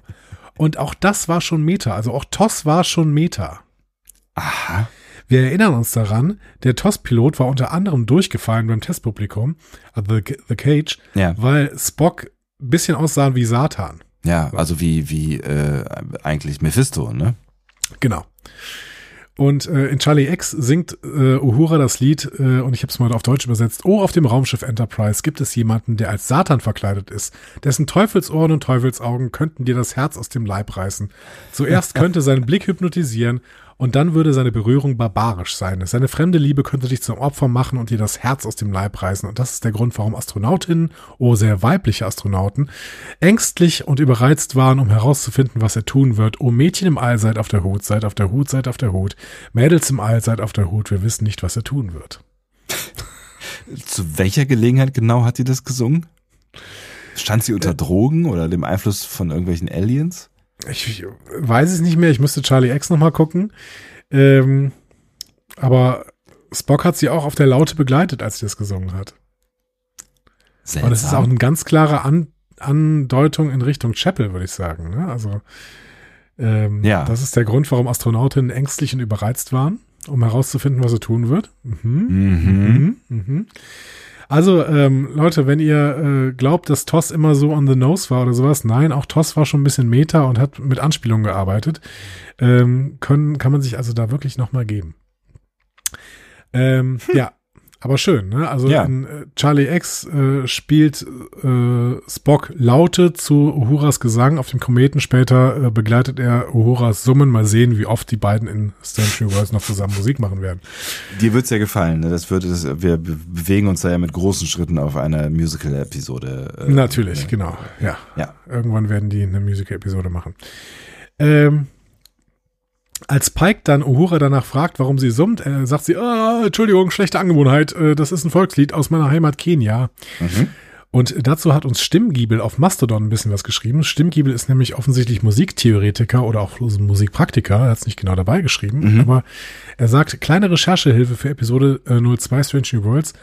Wamu Wamba heißt das Stück. Das Thema ist in der, äh, in der Folge, ist in der Aufnahme hier ab etwa äh, Sekunde 35 zu hören und er verlinkt ein YouTube-Video, das ich auch mal unter diese Folge packe, möchte ich sagen, wenn ich sie denn finde, weil ich muss das sofort machen, ansonsten vergesse ich's. so, genau. Also das YouTube-Video findet ihr jetzt unter unserer Folge. Ist ein christliches Stück, heißt eigentlich Jesu Ya Muwamba, ähm, übersetzt, sie haben Jesus gekreuzigt, aus dem Volk der Tikiri in Kenia. Interessant, okay. Und Stimmgiebel schreibt uns dazu, wenn ihr mehr musikalisches wissen wollt, immer raus mit der Frage. Er hat auch später noch was für uns. Äh, dazu später mehr. Okay. Ja, Pike sagt dann, ach so, ja, Kenia kenne ich. Äh, ich äh, erinnere mich an den ergreifend schönen Anblick des Simbinyaima-Sees. Ähm, den hat er nämlich mehrfach besucht, der gute Pike. Ist ganz schön unterwegs auf der Welt, ne? Ja, also ich meine, Kenia war es beim letzten Mal ja, glaube ich, auch mit Dr. Mbenga. Ne? Ja. Ähm, ich finde das ein bisschen strange, dass er mehrfach am äh, Simbi Nyama, Naima äh, See war. Ja. Weil das Ding ist schön, ja, da stehen ganz viele Flamingos drin, so. Aber das Ding hat 200 Meter Durchmesser. Und 200 Meter? das ist mehr so ein Tümpel. So. Also, ähm, Da mehrmals nennt man Besuch. das See? Ja, das ist halt äh, südlich vom Viktoriasee irgendwie, also so südöstlich, äh, halt so ein ganz kleiner Tümpel vorm Viktoriasee. Ähm, ich möchte Christopher Pike zurufen, es gibt sehr, sehr viele schöne Ecken auf diesem Planeten. Du musst nicht mehrfach zu einem Planeten, äh, zu einem See fahren, der 200 Meter Durchmesser hat. Na, vielleicht ist er besonders reizvoll. Oder er mag Flamingos gerne. Dem werden heilende Kräfte zugesprochen, diesem See. Ja, aber, siehst du, vielleicht ähm, deswegen. Aus Ja, äh, voraus allem Gehorsam, weil er weiß, dass er äh, Heilung mal sehr dringend brauchen wird. Na gut. Uhura ist da wohl in der Nähe aufgewachsen, dieses Sees. Mhm. Ähm, jetzt sind sie im Thema und sprechen über Uhura. und wir lernen einige Sachen. Also, Uhura spricht beeindruckende 37 Sprachen, weil es allein in Kenia 22 gäbe, sagt sie. Krass, ne? Das ist ein bisschen eine traurige Geschichte, ehrlich gesagt, denn laut Kenia.de werden in Kenia an die 70 Sprachen gesprochen. Ach krass. Ähm, und wenn Uhura sagt, ja, es gibt in Kenia 22 Sprachen, dann spricht das dafür, dass viele kenianische Stämme und mit ihnen ihre Sprachen bis in die Zukunft von Strange New Worlds offensichtlich ausgestorben sind. Ja, oder Ähm. dass sich die Sprachen vereinigt haben, das kann natürlich auch passieren, ne? Ja, hoffen wir mal diese positive Sichtweise. Ne? Hm. Ja. Ähm, es ist übrigens auch völlig unrealistisch. Äh, als normaler Mensch kann man offensichtlich in seinem Leben knapp zehn Sprachen lernen und ab sechs oder mehr Sprachen spricht man von einem hy hyperpolyglotten Menschen. Das ist eine coole Bezeichnung. Vielleicht möchte ich das auch nochmal erreichen. Okay, ich fange Wie an. viele kannst du? Äh, das, wir reden von fließend, ne? Ja, Also so, dass ich mich unterhalten kann, ohne Ja. groß drüber nachzudenken, würde ich sagen zwei. ja, ich auch. Kann auch ein bisschen Französisch und ein bisschen Spanisch. Ja, aber da sind wir nicht wirklich kilometerweit von entspannt unterhalten entfernt, Ja. ohne nachzudenken. Ja, äh, dann bist du auch noch weit vom Hyperpolyglotten entfernt. Offensichtlich. Also sechs oder mehr. Ja, ich, ich werde nicht mehr Hyperpolyglott werden, das kann Nee. ich schon mal sicher sagen. Ich vermutlich auch nicht. Aber Uhura, das ist eine kleine Star Trek-Frage für dich jetzt. Uhura ist nicht die größte Sprachenexpertin der Star Trek-Geschichte. Äh, sondern Saru natürlich. Äh, nein. Auch nicht. Der kann doch auch 137 Millionen. Ja, ich weiß aber nicht mehr, Sprachen. wie viele, ähm, aber du hast natürlich recht, Saru wäre auch davor gewesen. Es gibt aber noch jemanden, bei dem es ganz klar formuliert ist, wie viele Sprachen äh, äh, er oder sie kann. Ach so, Und- Data. Nein. Der kann auch eine ganze Menge. Ja, ist aber ja kein, kein äh, Mensch? ja ein Roboter, der kann alles, ja. Der kann, kann alle alles. Ja. Äh, also äh, eine, eine, ein, Ein Mensch. Ein Mensch tatsächlich sogar, ja. Mhm. Also kein Alien. Ja. No? Entschuldigung, ich habe gerade was getrunken. Das ist in Ordnung. Ich dachte, ich dachte, das ist eine re- eine redundante Frage, deswegen habe ich nicht gedacht, dass du sie stellst, deswegen wollte ich kurz was trinken. Äh, Nein, ein Mensch, kein Alien, richtig. Ich dachte gerade an Roxana Kein Troy, außerirdisches. Leben. Ich weiß auch nicht, ich hatte irgendwie das Gefühl, dass sie so als Diplomatin, aber ähm, ein Mensch, der so viele Sprachen spricht. Also mehr Sprachen spricht als Uhura, ja? Ja. Und äh, den Uhura vielleicht auch kennen könnte, wenn sie die Föderationsdatenbanken durchgegangen ist. Das heißt, es gab ihn mal, aber es gibt ihn nicht mehr. Right.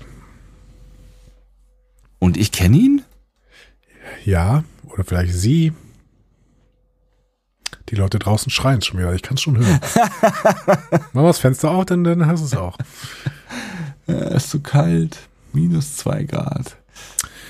Hoshisato spricht Natürlich, laut zwei Hoshi. Tage auf Ryza über 40 Sprachen. Äh, so, wenn Uhura bei 37 ist, Ja. dann ist Hoshisato nach Adam Riese ein bisschen drüber. Hoshi, natürlich. Ja. Ähm, so, als Kadettin rotiert Uhura zwischen den einzelnen Abteilungen, das hatten wir eben schon mal angeteased. Bald wird sie in einem Landungstrupp sein, ähm, worauf sie sich tierisch freut, nicht. ähm, Una war das auch mal, aber nur einmal. Hast du diesen Hint verstanden? Nicht so ganz, wegen Una einmal? Nee. Nein. Ach, das Ähm. war die, war, war die, war die Geschichte, äh, weil Una nur einmal aufgetaucht ist in Discovery oder was? Nein, aber Nein. in The Cage. Ähm, Una war ja in einer einzigen früheren so, Folge. Ja, stimmt, klar. Ja. Und da war sie sowohl Helmsman, also Steuerfrau, Ja. ähm, als auch erster Offizier. Also Number One. Ja. So. Äh, Also die Una. Rollen, ja, die Rollen waren ja damals noch nicht so richtig klar, auch in TOS noch nicht. Ne? Ähm, selbst in den, äh, also in im ersten TOS-Film wird zum allerersten Mal wirklich von ähm, der Number One als einziger Job gesprochen. So, ne? Da äh, bekommt dann wirklich ist jemand Number One und hat dann auch keinen anderen Job. ja. Das gibt es in TOS ja gar nicht. Ach. Also Una hat ähm, ist Number One, aber auch Steuerfrau und ähm, Spock ist ähm, leitender Wissenschaftsoffizier Mhm. ne? und äh, Number One. Riker ist der erste, der einfach nur Number One ist, beziehungsweise halt in, in äh, Motion Picture äh, vielleicht noch ihr äh, Decker. Ne? ja. Mhm. Ähm, ja, und deswegen ist es eine klare Anspielung, ähm, dass Una ja in The Cage ein einziges Mal äh, mal so zwischen den Abteilungen hin und her geswitcht ist. Als Number One, Kommando und Helmsman, keine Ahnung, was das für ein Dings ist. So. Kommando, klassisches Kommandoprogramm. Also zumindest habe ich das so als äh, Anspielung an The Cage verstanden. Ja, kann man, glaube ich, auch ganz gut. So, und dann kommt eine Szene, die du eben schon mal angeteasert hast, nämlich ähm, Pike fragt Uhura nach, wo sie sich in zehn Jahren sieht und mittendrin muss er schlucken. Mhm. Weil er dann so, Moment, äh, ja, zehn Zehn Jahre. Jahre, da sitze ich, ja. da sitz ich ja dann im Piepser-Rollstuhl. Ja. Ähm, ja, das war erstmal spannend, ne? Pike Ja. äh, da an der Stelle plötzlich eine Unsicherheit zu sehen. Ne? Aber ich, ich fand ich fand sehr gut, dass sie das hier nochmal aufgegriffen haben und dass sie nicht irgendwie gesagt haben, jetzt ist alles heile, heile Welt, so, ne? Ja, ja, ja, äh, das wird uns noch ein bisschen beschäftigen, glaube ich. Äh, wie diese Episode ja mehr und mehr als deutlich macht. Ähm, was bei Uhura spannend ist, in zehn Jahren sieht sie sich nicht unbedingt in der Sternenflotte. Mhm. Wollte eigentlich an die Uni Nairobi, da haben ihre Eltern gearbeitet, aber kurz bevor sie da gestartet ist, äh, äh, haben ihre Eltern, sind ihre Eltern und ihr älterer Bruder bei einem Shuttle-Unfall ums Leben gekommen. Und dann konnte sie nicht an diesen Campus geben. Und sie hat offensichtlich eine Oma, die immer von der Sternflottenakademie geschwärmt hat. Das heißt, wir äh, haben vielleicht irgendwann in der grauen Vorzeit von Star Trek, ähm, aber nach Enterprise, eine äh, Uhura in der Sternflotte schon gehabt. Eine Oma Uhura. Witzig, quasi. ne? Ja, fand ich auch ganz interessant. Ja, also Sternflottenakademie als Plan B. Ähm, Kommt, kommt nicht, nicht komplett gut an, würde ich sagen, ja. nee, also ich meine, die, die danken ihr schon irgendwie für ihre Offenheit und das macht Spock später auch, als er sie mal zur Seite nimmt, dann Ja. in so einer Walk-and-Talk-Szene danach. Aber er sagt ihr auch, ja, das ist nicht so richtig cool, wenn du das erzählst, weil ich meine, Starfleet ist der Traum von Tausenden von Leuten und gegen die hast du dich alle durchgesetzt und ähm, für dich ist es Plan B und du hast dafür den Lebenstraum von Tausenden von Leuten zerstört. Ja, oder Schwierig. zumindest von einem von diesen tausend von Leuten, ja. Ja, genau. Ja. Schwierig. Ja. So, wir wissen aber natürlich, dass Uhura im Endeffekt äh, 34 Jahre in der Sternflotte bleiben wird. Mindestens. Ja, das können wir Spock dann zuschreien an der Stelle, aber er hört halt einfach nicht. Nein, genau. Er hört einfach nicht. Er, der Spock der Vergangenheit hört nie zu. Ja. Okay, was sagst du jetzt zum Crew-Dinner? Äh, spannend, würde ich sagen. Ähm, vor allen Dingen spannend, weil wir super viel über Uhura erfahren, die ja ähm, das wahrgemacht hat, was sie am Anfang angeteasert hat, nämlich sehr, sehr viel redet und sehr offen äh, ist und vielleicht auch eine Spur zu offen. Auf der anderen Seite ähm, ist es natürlich, also ne, es ist, du hast ja gerade schon gesagt, es gibt auch eine gewisse Anerkennung für ihre Offenheit, was ihre Familiengeschichte angeht. Ähm, und wir haben jetzt ein relativ konkretes Bild äh, von Uhura, was uns natürlich äh, noch nützlich sein wird im Laufe dieser Folge. Ne? Und gerade deswegen muss ich sagen, ich würde öfter gerne solche Crew-Dinner und solche Situationen sehen, die mir dann in Strange New Worlds gezeigt werden können. Ja. Also Ich es fand's- ist, ja, es ja. ist, ist so, so, so ein bisschen, ne, also klar benutzen sie das jetzt auch hier, um ähm, uns diese, diese Figur näher zu bringen und dann auch irgendwie ähm, das im Laufe der Folge noch so ein bisschen aufzubauen. Aber ich, ich finde auch, dass sie das hier sehr geschickt äh, gemacht haben und äh, unterhaltsam. Also es war, ich fand, fand, fand das eine coole Szene. Ähm, fand ich auch. Ich fand es ehrlich gesagt ein bisschen abgehackt inszeniert, muss ich sagen. Ja. Ähm, aber das hat, das tut dem Inhalt keinen Abbruch. Ne? Also Ja. irgendwie äh, Regie, liebe Maya Würvilo, hat mir ein bisschen weniger gefallen in dieser Szene. Aber ähm, trotzdem, also inhaltlich würde ich gerne immer wieder sowas sehen und ähm, Pike ist natürlich ein total charismatischer, super Gastgeber, aber wenn man äh, in solchen Gesprächen dann immer wieder irgendwie die Crew ein bisschen gespiegelt bekommt, hier an der Stelle Uhura, da vielleicht mal keine Ahnung, eine Beziehung zwischen unterschiedlichen Leuten, äh, die äh, wie auch immer aussehen kann oder sowas. Aber Ja. wir haben ja auch Hammer schon ein bisschen kennengelernt hier. Ja. Ne? Und ähm, eine unsympathische Seite von Spock kennengelernt. Also ich finde das alles so, das, das, das ist sehr, sehr viel Charakterentwicklung ist durch solche Szenen möglich. Ne? Absolut, ja. Und diese, dieses leicht soapige von Star Trek fand ich immer richtig gut. Also ähm, ich finde ja, deswegen ist ja, bin ich auch großer DS9-Fan, weil DS9 ist eine Serie über Freundschaft, ne? Und nicht über einen Dominion-Krieg. Also der, spielt, der Ja, ja, findet auf auch statt darin, aber Ja, ja. Ne? ja. Ja, das stimmt schon, ja. Und es ist, ja, es ist eine, eine, eine ähm, es ist eine klassische Soap am Ende, das stimmt schon. Genau. Also ja, zumindest mit soapigen Elementen. Ne? Da Ja. sind natürlich auch alle andere Elemente drin, aber ja. Ähm, schön, gut. Pike und Una gehen jetzt in die Nachbesprechung. ähm, Una spricht ihn dann auf diesen Stotterer bei der Frage nach den zehn Jahren an und sofort sprechen sie wieder Boret, äh, über Boret und äh, Pikes Schicksal. Ja. Und Una stellt die entscheidende Frage. Mal, glaubst du nicht, dass du denn, äh, dass du das noch abwenden kannst? Mhm. Ja, Pikes das ist, Antwort. Ist, ist, Ja. Also ich finde berechtigte Frage und berechtigte Antwort. Ich fand, ich fand diese, diese, diese Kommunikation ganz spannend, ja. ja, Pikes Antwort sind die Namen von den Kadetten, die er retten wird. Ja. Und das ist natürlich irgendwie ein, ein Argument, ne, wenn du irgendwie sagst, okay, äh, ne, ich, ich habe keinen Bock darauf, dass das äh, passiert, aber ich habe noch weniger Bock darauf, dass ähm, ich das Leben von anderen gefährde, die äh, erstens mehr sind als ich und zweitens auch noch viel jünger und so. Ne? Also ähm, kann ich schon nachvollziehen. Ja, total. Aber Mhm. Una weigert sich halt zu glauben, dass es keinen anderen Weg gibt, ähm, als dass er stirbt. Und Ja. das wird sie nachher nochmal wiederholen. Und ich finde das eigentlich auch eine spannende Position. Ähm, aber wir müssen halt beobachten, was diese Serie mit unserem Star Trek Kosmos macht. Ich würde nämlich äh, sagen, wenn die, wenn diese Serie weiter den Weg geht, den sie in dieser Folge geht, und dazu kommen wir später noch, Ja, dann verändert diese Serie äh, an Star Trek wesentlich mehr, als Discovery jemals verändert hätte, indem sie Klingonen mal kurz die Haare abgeschnitten hat. okay. Ich bin äh, gespannt auf jeden Fall. Ja, also dann äh, tönt das Kommando und äh, Pike wird auf die Rücke, Brücke gerufen, weil Spock ein Problem mit dem Kometen gefunden hat. Ähm, und er zeigt uns dann eine Simulation, aus der hervorgeht, dass der Komet in zwei Tagen auf die, Erd auf die Oberfläche des nahegelegenen Planeten Persephone 3 einschlagen wird und keine Überlebenden zurücklassen wird. Sieht auch ziemlich schlimm aus. Ja, ups. Ähm, genau, und dann sagt Spock nochmal, ja, der Planet Klasse M, Prä-Warp-Zivilisation namens D-Lab, ähm, und die sind technologisch nicht fortschrittlich genug, um die Kometen selbst zu bewegen, deswegen müssen wir das jetzt machen. Und Spock schlägt auch sofort vor, vier Ionentriebwerke einsetzen, die Bahn des Kometen ablenken, Rotation ausgleichen, fertig. So.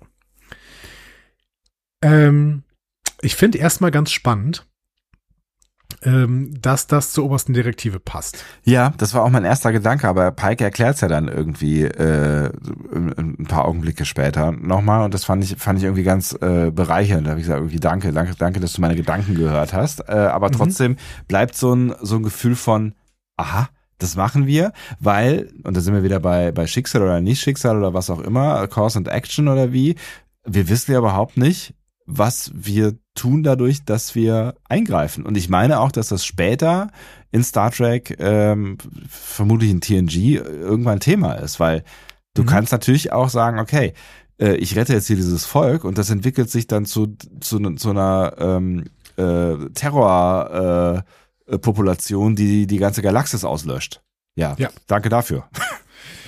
Ähm, wir haben es in TNG zweimal, dass es eben nicht so ausgelegt wird. Also wir, wir haben ja später den Satz von, von Pike, die Föderation mischt sich nicht in die Entwicklung der Arten ein, aber wir lassen sie auch nicht einfach sterben. Ja, genau. Und ähm, das wird in TNG zweimal gebrochen, nämlich einmal in der Episode Pen Pals, ne? du Ja. erinnerst dich, ne? Brieffreunde, Data freundet sich mit einem kleinen Mädchen ab äh, an und äh, Picard lässt diesen Planeten untergehen. Ja.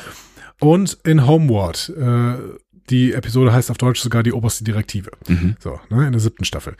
Ähm, und in TOS wiederum, Ja. in den Episoden The Paradise Syndrome und For the World is Hollow and I've Touched the Sky, äh, versucht die Enterprise äh, einzugreifen, um zu verhindern, dass ein Asteroid auf eine bewohnte Welt trifft. Also genau wie hier. Ja. Ich finde das total spannend, diese Diskussion.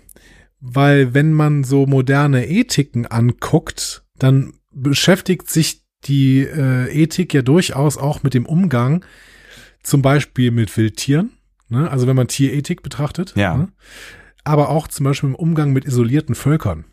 So, ne? Da hatten wir äh, vor ein paar Folgen schon mal irgendwie in irgendeinem Zusammenhang drüber gesprochen, dass Ja. es ja immer noch isolierte Völker auf der Erde gibt. Ähm, äh, zum Beispiel in irgendwelchen Regenwäldern oder in der Sahara oder in irgendwelchen Gebirgsketten und sowas, isolierte Völker, die noch nichts mit der globalisierten Mehrheitsgesellschaft zu tun hatten. Ja. Und man muss sich natürlich überlegen, wie man als äh, globalisierte Mehrheitsgesellschaft mit diesen isolierten Völkern umgeht. Und die meisten Ethiker ähm, vergleich, also zum Beispiel das, Ehe, das kanadische Ehepaar Kimlicka und Donaldson, ne? äh, Tierethiker vergleichen äh, den Umgang mit Wildtieren mit dem Umgang mit diesen isolierten Völkern. Mhm. Nicht um diese Völker irgendwie mit Tieren gleichzusetzen, sondern einfach nur, um, um zu sagen, wir müssen uns im Prinzip überlegen, wie gehen wir mit anderen Lebewesen um, die im Prinzip ein eigenes Leben haben, das mit unserem nichts zu tun haben muss. Ja. So. Und die fordern, wir müssen versuchen, deren Lebensraum in keiner Art und Weise zu beeinträchtigen und auch zu versuchen, diesen ganzen Umweltschäden, die wir halt schon verursacht haben, von denen irgendwie wegzuhalten. Ne?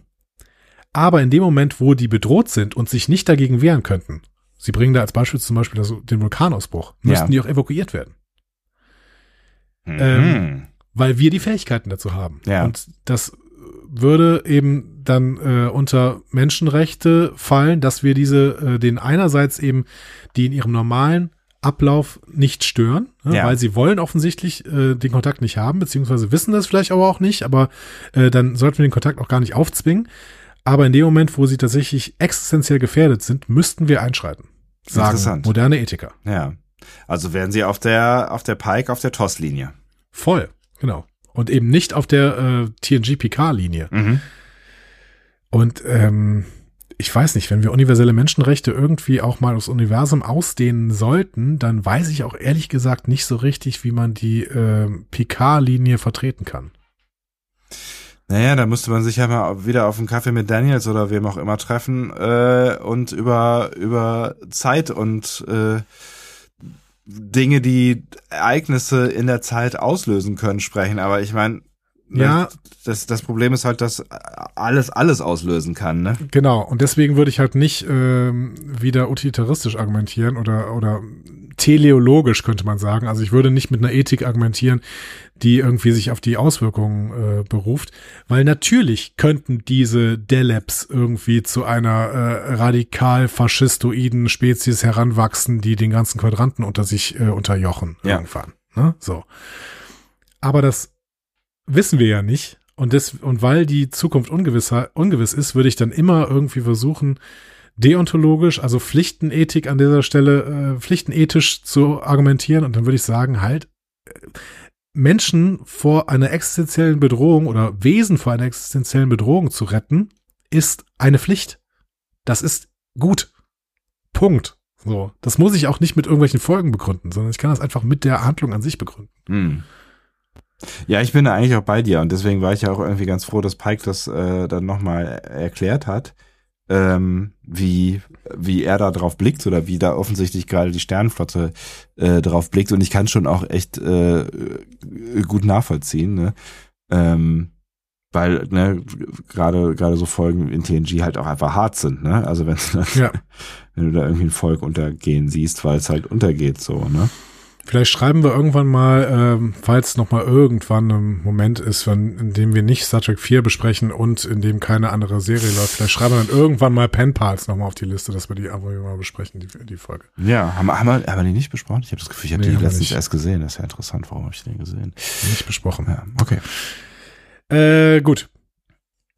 Also, der Plan ist jetzt, die zu retten. Lahn schlägt vor, Photonentorpedos als Trägerraketen zu, wenden, äh, zu verwenden. Deren Umrüstung dauert etwa eine Stunde. Hammer äh, kritisiert sie dafür. Ne? Ja, tolle, rosige Einschätzung. Ne? Also, der, der bringt offensichtlich immer ein paar trockene Sprüche, Ja. weil er ist ja derjenige, der die Arbeit machen muss. Und Lahn sagt nur, das dauert bestimmt nur eine Stunde. Ähm, und Pike ist dann wieder völlig euphorisch und sagt, na ja, gut, komm, lass uns vor dem Frühstück noch einen Planeten retten. Ja. Und äh, sagt dann zu Una auch, ich liebe diesen Job. ähm, wir spulen vor, sie schaffen das auch tats- tatsächlich. Ne? Ja. Torpedos werden abgefeuert, prallen auf ein Kraftfeld. Auf einem Kometen. Hä? Moment. Strange New Worlds, möchte Ja. ich sagen. ähm, Ja, und da müssen wir wieder zur TOS-Episode For the World is Hollow and I've Touched the Sky gehen. Äh, da hat die Enterprise nämlich eine Zivilisation äh, gefunden, die auf einer Struktur lebte, die in einen Asteroiden eingebaut wurde. Mhm.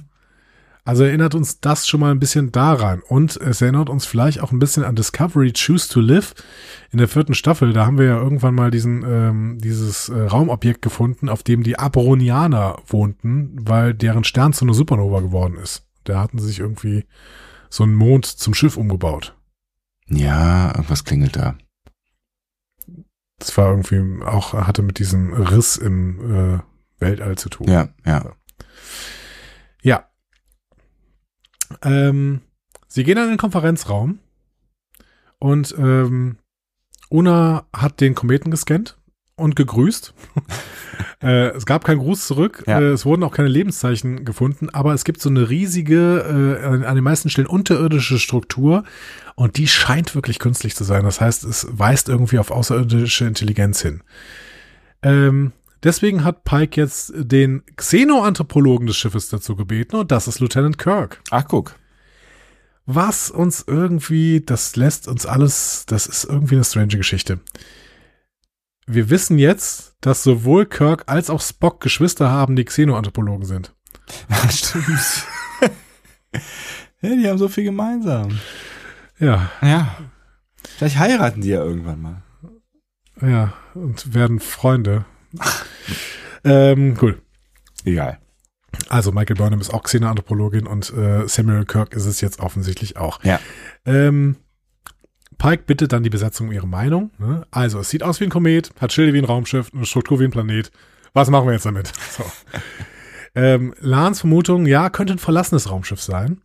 Ähm, übrigens, Ja. wenn wir nicht schon wüssten, dass Christina Chong Britin ist, spätestens nach dem Satz Maybe it's not a comet at all, äh, wüssten wir auf jeden Fall, dass ihr London kommt. Ja, es stimmt. Äh, es ist, äh, sie, sie spricht sehr schön. Das ist, ist mir auch in der Folge aufgefallen. Ja. Genau, einen Ja. richtig, richtig schönen Londoner Dialekt, Ja. den Christi- Christina Chong gehört. Ähm, so, Spock ist der Meinung, dass die Struktur der beste Ort für eine Untersuchung ist. Ähm, die Schilde scheinen nämlich nur auf Bedrohung zu reagieren und äh, würden wahrscheinlich nicht reagieren, wenn sie einfach auf die Oberfläche beamen. Ähm, und Pike fragt Samuel Kirk nochmal kurz, ja, weißt du von irgendwelchen Zivilisationen, die ähm, aus Kometen hervorgegangen sind, die da irgendwie gewohnt haben? Und Kirk so, nee, höre ich zum ersten Mal heute drüber. Ähm, und dann sagt Pike, ach, übrigens, schöner Schnurrbart. Ich so, hä? Was? Warum redet ihr jetzt über den Schnurrbart? Ja, ich find's also, ja, also, ja. Es ist eine etwas strange Szene so oder so, ja. Also, lasst euch Zeit, Leute, alles easy. Dieser ähm, Komet fällt ja nur gleich auf diesen Planeten Ja. und macht einen Genozid. Gar kein Problem. Aber no stress hier. Das ist sehr seltsam. Der ist eh so, der ist, der ist eher eh zu gut gelaunt für diese Szene, finde ich, Pike. Der ist die ganze Zeit gut gelaunt, ne? Ja. Also man könnte das jetzt irgendwie psychologisieren und sagen, irgendwie, der hat eine schwere Depression oder sowas, ne? ist immer total gut gelaunt und dann plötzlich geht er in sein Quartier zurück und fängt an, über seine, äh, über sein Schicksal zu hadern. Ja. Naja, gut. Hm. Also, es gibt dann den Befehl an Lan, äh, Spock, Kirk und Uhura sich umzuziehen. Und er sagte noch, ach übrigens, Uhura, das ist jetzt dein erste, deine erste Lande, Landungsmission, ne? Und ähm, Auch das macht er in so einer Lalala, hey, ist du es wolltest doch die cool? Sprache der Aliens sprechen. Ja. Geh dahin, wo Aliens sind. So. Übrigens auf dem Planeten oder auf dem Asteroiden, von dem wir nichts wissen, von dem wir wissen, dass die Schilde jetzt runter sind, aber es gibt Schilde. Ob wir dich zurückbeamen können, weiß kein Arsch, weil wir wissen nämlich auch nicht, was passiert, wenn wir dich dahin beamen. Hey, aber gute Laune, hä? Hast du Bock? Viel Spaß. Tschüss. Ja, tschüss. Und genau das passiert ja dann auch. Also ich meine, es ist, äh, es ist, es ist irgendwie nicht so die, die super easy Mission, wo man mal Also- eben kurz hingeht, ein paar Blümchen pflückt und zurückkommt oder so. Vorsicht, vorher bekommen sie noch ein Mission Briefing von der ähnlich gut gelaunten Chapel, Stimmt. die um sie rumspringt, wie so eine äh, bisschen aufgekratzte Biene ähm, und Spritzen verteilt. ja. Ähm, also sie, kriegt, sie kriegen alle eine Zwei-Stunden-Spritze gegen kosmische Strahlung, weil die offensichtlich auf diesem Kometen höllisch ist. Ja. Ähm, und zwei Stunden sollte aber diese Spritze halten. Ähm, und mit Spock flirtet Chapel dabei ziemlich intensiv. Ja. So, ne? ähm, wie wir aus TOS und TAS wissen, ein unerwidertes Interesse, Ja. ne, das sie aber die ganze Zeit aufrechterhalten wird.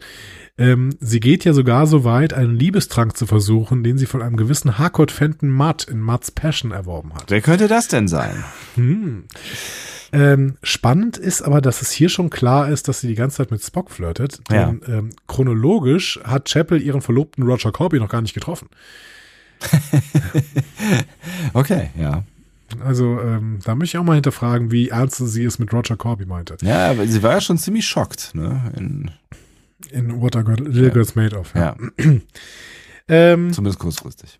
so, die Landetruppe macht sie jetzt angezogen auf dem Weg zum Transporterraum. Aber ich möchte noch mal kurz festhalten, dass ich, ich mag die Rolle sehr gerne. Ich, also Chapel. Ich, ja, ich Ja. finde find diese Chapel-Reinkarnation oder Interpretation oder wie auch immer, äh, finde ich sehr, sehr cool.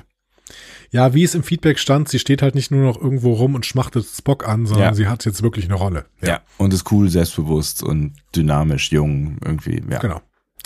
Auch schön gespielt, Jess Bush äh, äh, gefällt mir auch sehr, sehr gut. Ja. Ähm, was mir auch gut gefällt, sind die Anzüge. Ich finde, die sehen richtig gut aus. Ja. Und, es ist dann auch so eine richtige Heldenszene. Das hat mich ein bisschen an Armageddon erinnert. Ja. Ist auch, ist ja auch ähnlich, ne? Sie, Raumanzüge, Komet, ist genau das gleiche, Ja. ja, ja. Äh, ja, sie fliegen, fliegen los, um auf den Kometen zu kommen. Nur ohne äh, Bruce Willis und ohne eine Atombombe. Genau, stattdessen ist Uhura dabei, die sehr, sehr unsicher ist und zwischendurch immer stehen bleibt und mal guckt, hm, da ist auch ein anderer Gang, vielleicht gehe ich da lieber entlang. Oder? Ähm, Lana erinnert sie alle daran, dass die Schwerkraft nur ein Bruchteil der normalen Schwerkraft auf der Erde sein wird, dass wir aber, das aber nie wieder eine Rolle spielt. Ähm, Auch die zwei Stunden spielen keine Rolle mehr, ne? Mit der brutalen Strahlung. nein, genau. Ja. Also sie, sie brauchen auch nicht so lang, Nee, bis sie in. Lebensgefahr äh, geraten. Ähm, schalten alle ihre Anzüge ein und Spock gibt Chief Kyle den Befehl, sich, äh, äh, sie zu beamen. Genau. Wir kommen auf die Kometen an. Ähm, die gucken erstmal individuell, was, was los ist. Uhura bleibt mal wieder zurück und wird dann auch von Samuel Kirk eingesprochen und sagt, ah, erste Mission, oder? Äh, Willst du mitkommen oder doch keinen Bock? und sie stoßen dann auf eine Kammer, in deren Mitte eine definitiv künstliche Struktur ist, nämlich ein riesiges Ei mit Markierungen. Mhm. In dem Raum ist offenbar atembare Atmosphäre, Mhm. was sonderbar ist. Aber das Kirk- hinterfragt Spock dann auch gar nicht weiter. Oh, hier kann man atmen. Tschick, tschick. Ja, Helm genau. auf, fertig. Ja. Machen Ja. Sie den Helm auf Ja. in dem Moment? Oder warten Sie noch? Nee. Okay. Ähm, Kirk geht näher an das Ei ran und jede Warnung von Spock, also der ist da irgendwie sehr, sehr, ähm, also es ist sehr, sehr locker auch. Ne? Und Ist ja so ein Draufgänger-Typ. Das ist so, das kommt aus einer Draufgänger-Familie von Draufgängern. Genau, und Kirk sagt dann auch so, ja, hey, kennst du nicht Yazzi? Habe ich auch überhaupt nicht verstanden, die Frage. Weil Spock sagt dann, ja, kenne ich, ich kenne Yazzi, aber ich spiele lieber dreidimensionales Yazzi. Das, äh, äh, diese ganze Konversation ergibt nicht so richtig viel Sinn. Yazzi ist Kniffel. Ja. Also ich glaube, die wollten damit sagen, dass Kirk sein Glück gerne auf die Probe stellt, aber deswegen Yazzi, also Kniffel anzusprechen? Weiß ich Etwas, holp etwas holprige Metapher, oder? Vor allen, vor allen Dingen, äh, weil ne, das ja irgendwie nicht so richtig viel damit zu tun hat, was da egal. Und wie spielt man Kniffel dreidimensional? Ja, genau, das ergibt überhaupt keinen Sinn. Aber das war, glaube ich, einfach nur der Gag wegen, äh, weil Spock halt auch 3D-Schach spielt. Okay. Irgendwie. Aber ich glaube, mit Poker hätte die Metapher besser funktioniert. Ich poker gerne. Ich spiele Poker lieber dreidimensional. Ja, aber dann hätte diese Metapher mit, ich gehe auf dieses Ei zu und ich habe kein Problem damit. Also es klappt doch besser als mit Kniffel, oder? Also weil, Hm. was ist denn das große Risiko, dass du einen Kniffel gibst, dass du dir die Dass die sechs nicht würfelst oder so. Kein Ja, oder Pasch. Dass, genau, dass du die drei Sechsten halt äh, irgendwie beim Dreierpasch aufschreibst und nicht oben. Oder so. uh, risky, risky Entertainment. So. Keine Ahnung. Ähm, genau. Spock warnt halt Kirk noch, aber äh, Kirk äh, ist halt ein Draufgänger und geht deswegen nah dran und bekommt einen Energiestoß, wird durch den Raum geschleudert und bleibt bewusstlos liegen und nicht nur bewusstlos, sein Herz ist stehen geblieben. Dafür bleiben alle anderen relativ gelassen, wie ich finde. Ja, geht. Also ich finde, Laan versucht dann schon Nottransport, Kyle bekommt das aber nicht hin. Mhm. Ähm, es ist übrigens ganz witzig, dass äh, Samuel Kirk die Hälfte der Episode bewusstlos auf dem Boden liegt, weil er liegt in genau der Art und Weise auf dem Boden, wie wir in den TOS kennengelernt hatten. Also da war er tot, aber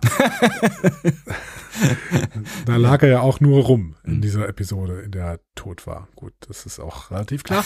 ähm, ähm, Spock nutzt dann seinen Tricorder als Defibrillator Ja. und stabilisiert Kirk damit. Ähm, Finde ich schön, dass ein äh, Tricorder das kann. Ja, Hm? was sie nicht Haben wir auch noch nie gesehen. Nee. Ähm, aber Kyle kann weiterhin nicht beamen und äh, jetzt ist auch noch die Kommunikation blockiert. Ähm, sie sind also völlig von der Außenwelt abgeschnitten. Die Schilde sind noch wieder hoch, ne? Ja, genau. Ja, das habe ich gar nicht erwähnt. Ähm, Kirk hat durch den Stromschlag ein schweres Trauma erlitten, findet Lance Recorder jetzt raus, wurde betäubt ähm, und Uhura sagt deswegen, ja, lass mal besser nichts mehr anfassen. Guter, Also, guter ja, Vorschlag. gut. Ja. Guter Punkt. Ja. Lass mal lieber nichts mehr anfassen, ja. Ähm, Spock weiß, dass Kirk ohne angemessene medizinische Versorgung nicht überleben wird. Und Laan scannt jetzt das Kraftfeld, merkt, dass das Kraftfeld wieder oben ist. Ähm, und Uhura stellt die Frage, sag mal, was für ein Komet ist das hier eigentlich? und Spock sagt, hm, wichtige Frage, aber die kannst eigentlich nur du beantworten. Äh, weil du bist hier dabei, weil du Sprachenexpertin bist und vielleicht kannst du dieses Ei hier entschlüsseln. Glückwunsch. Du hast einen Job. So. Währenddessen gucken wir noch mal ganz kurz auf dieses Deleb-Dorf auf, dem Planet, auf der Planetenoberfläche. Mhm. Ähm, auch Szenen, die wir im Prinzip nur deswegen gesehen haben, um mal ein paar Aliens dar darzustellen, weil die gucken einfach nur in den Himmel und sagen, hm, so, oh, das ist ein Komet. Ja. So. Ja, es Ja. sollte, glaube ich, auch so ein bisschen zeigen, Zeit verstreicht. Stimmt, genau. Ja. Dafür war es, dafür war es auf jeden Fall da. Ja. Ähm, genau. Die sind besorgt da unten und Pike ist oben ebenfalls so ein bisschen besorgt, aber auch entschlossen. Äh, er fragt die Brücke mal wieder nach Ideen. Ähm, und es geht darum, sie sollen, wollen nicht nur ihre eigenen Leute retten, sondern auch die, äh, die Delebs auf der Oberfläche, ne? weil die ja, äh, das erinnert nochmal, die werden ohne Hilfe sterben. Ja. So. Dann hat Ortegas eine Idee. Ähm, lasst doch die Phaser auf eine höhere Frequenz einstellen, um dem Schild entgegenzuwirken. Und Una sagt, ja, gute Idee, ähm, weil die richtige Frequenz könnte das Schild zerstören. Pike sagt, ja, gute Idee. Ähm, Ortegas, wende mal das Schiff. Ging schnell, finde ich. Also Pike äh, zeigt sich in dieser Episode, finde ich, recht begeisterungsfähig für die Vorschläge seiner Crew. Aber sie machen das dann auch gar nicht, ne? Wahrscheinlich, weil sie noch lange nach der richtigen Frequenz suchen, die dann ja unten gefunden wird. Aber, ähm, tja. Machen sie nicht? Aber sie schießen doch irgendwas dann auf das Schild, oder? Ja, stimmt, stimmt, machen sie Ja. dann doch später, genau. Ja, aber wir gehen vorher nochmal auf den, äh, auf den Kometen. Ja. ne? Äh, da untersucht Uhura die Markierung. Äh, Spock sagt, na, wie geht's dir? Und Uhura so, ja, also, ähm, ich tue die ganze Zeit so, als wäre ich nicht überfordert. Und Spock guckt und sie sagt so, okay, war das jetzt zu ehrlich? ja, ähm, genau. Und das äh, geht dann so ein bisschen weiter. Schöne, schöne Konversation. Der Vulkanier äh, sagt dann irgendwie, ja, äh, wir sind gerne ehrlich, ne? Und Uhura sagt, ja, das wird deine Freundin Chapel bestimmt zu schätzen wissen. Und Spock so, das ist nicht meine Freundin. okay, Entschuldigung, hm, Red Flag, ne? Ähm, aber du weißt schon, dass sie mit dir geflirtet hat, ne? Also es ist eine Awkward-Situation. Uhura stolpert in dieser Folge wirklich von Awkward-Situation bis äh, zu einer anderen. Also es ist alles irgendwie un ungemütlich für sie. Ja, ich. ja, ja. Und äh, für Spock dann auch irgendwie seltsam, aber auf der anderen Seite. äh, Was Lan dann auch zu einem großartigen Blick äh, Ja. bringt. weil Sie guckt dann irgendwann Uhura an, so mit dem Blick so, Alter, warum versuchst du denn überhaupt Smalltalk mit dem zu machen? Ja. Das, funktioniert doch einfach nicht. Ja, ich meine, Spock hat angefangen, ne? Was, was fragt er auch so, äh, wie läuft's? Ja, irgendwie, ja, irgendwie strange. So, zurück auf der äh, Brücke. Du hast es gesagt, Una meldet, dass die Phaser bereit sind, aber bevor sie schießen können, werden sie selbst getroffen. Ah ja, Also sowas. deswegen, deswegen Ja. schießen sie nicht, Ja. ne? Ähm, weil sich ein großes Schiff zwischen den Komet und die Enterprise setzt. Ähm, so, Pike sagt dann erstmal, ja, Ruffrequen Ruffrequenzen. Ähm, ähm, und fragt doch bitte mal, warum die auf uns geschossen haben. Ne? Freundliche Und dann- Antwort, ja. Und dann kommt so ein äh, komisches Alien-Dings Ja.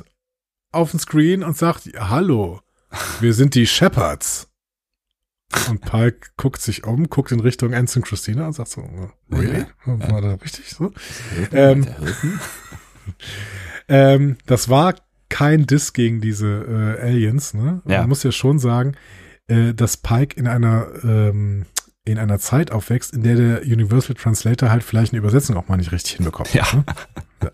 Mhm. Also, ähm, das ist halt irgendwie so ein Ding, dieser Universal Translator, und das ist, der ist überall eingebaut, aber äh, wir haben auch in TNG, in Darmok ja noch gemerkt, dass bloße Übersetzen von Wörtern klappt auch, äh, reicht auch teilweise nicht, um Ja. richtige Bedeutung abzuleiten. Ja. Ne? Und deswegen sagt Ensign Christina ja auch richtig schön, so verarbeitet es der Universalübersetzer. Mhm. Ne? Ja. Also ähm, finde ich eigentlich ganz schön. Die benutzten ein Wort, das man im Deutschen oder im, im äh, Federa Federation Standard oder im Englischen halt mit Hirte übersetzen würde. Ja. Ja, und dieser Shepard Captain erklärt dann, dass er Mahanit eskortiert, den er als weit mehr als einen Kometen bezeichnet, sondern als einen uralten Schiedsrichter des Lebens. Hört, hört. Ancient Arbiter, Mhm. uralter Schiedsrichter. Ja, und dann droht der Shepard damit, die Enterprise zu zerstören, wenn sie noch einmal versuchen, sich dran zu schaffen zu machen.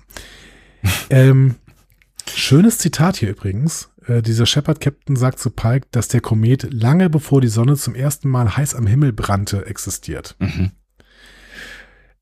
Der Guardian of Forever sagt in TOS zu Kirk und Spock, seit jeher brannte eure Sonne heiß im Weltraum und bevor deine Spezies geboren wurde, habe ich eine Frage erwartet. Weil er sagt ja irgendwie so, eine Frage. Und Mhm. dann ne, sagt er das so. Also fast ein direktes Zitat. Witzig, ja. Ja. Ist eh eine witzige Spezies, finde ich. Also, äh, die, offensichtlich ist sie ja voll animiert, oder? Würde ich jetzt mal vermuten, ne? Hm, Glaube ich nicht. Glaubst du nicht? Nee. Ich hätte jetzt gedacht, die wäre kom Computer generiert. Aber gut. Ähm, ich glaube nicht. Am Ende ist ja auch wurscht, aber ich finde äh, auf jeden Fall, dass sie, dass sie irgendwie sehr witzig angelegt ist. Also äh, so ein bisschen grumpy und dann doch äh, mit so einer Restbedrohlichkeit irgendwie fand ich fand ich einen coolen äh, eine coole Entwicklung. Ja, es ist ganz spannend, wie die hier dargestellt werden. Ne? Äh, nee, also äh, Thom Marriott äh, spielt den Shepard Captain. Ähm, also ich glaube, die sind nicht voll animiert. Ja. Interessant. Thom Marriott hat auch einen Council Member in äh, Such Sweet Sorrow Part 2 gespielt. Mhm. Tja.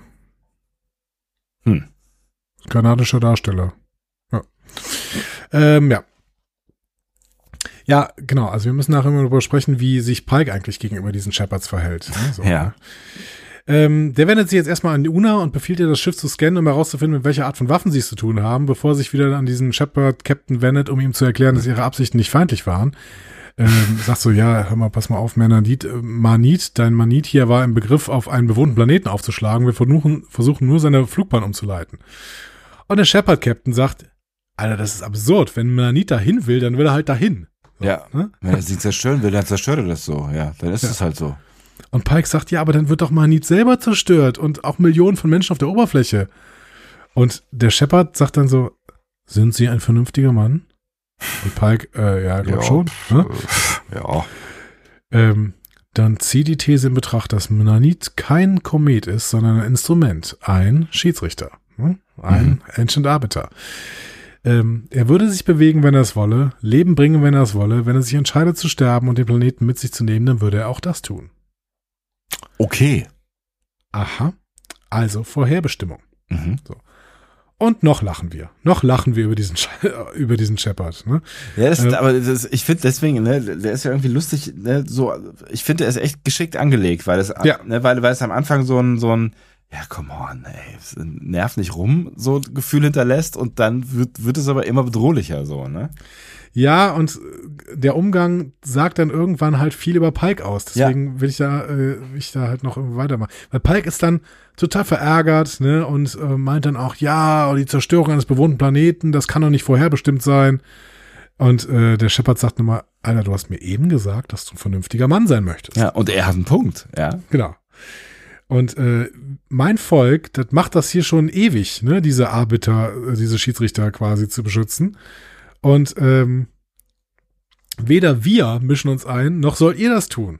So, und sonst schießen wir euch weg. Ja, und wir könnten es oberste Direktive nennen oder so. Und ne, wenn wir umgekehrt wären, dann würdet ihr genauso argumentieren, so, ne? Genau, und das wird, was ich sehr, sehr schätze an dieser Serie, das wird nicht ausgesprochen.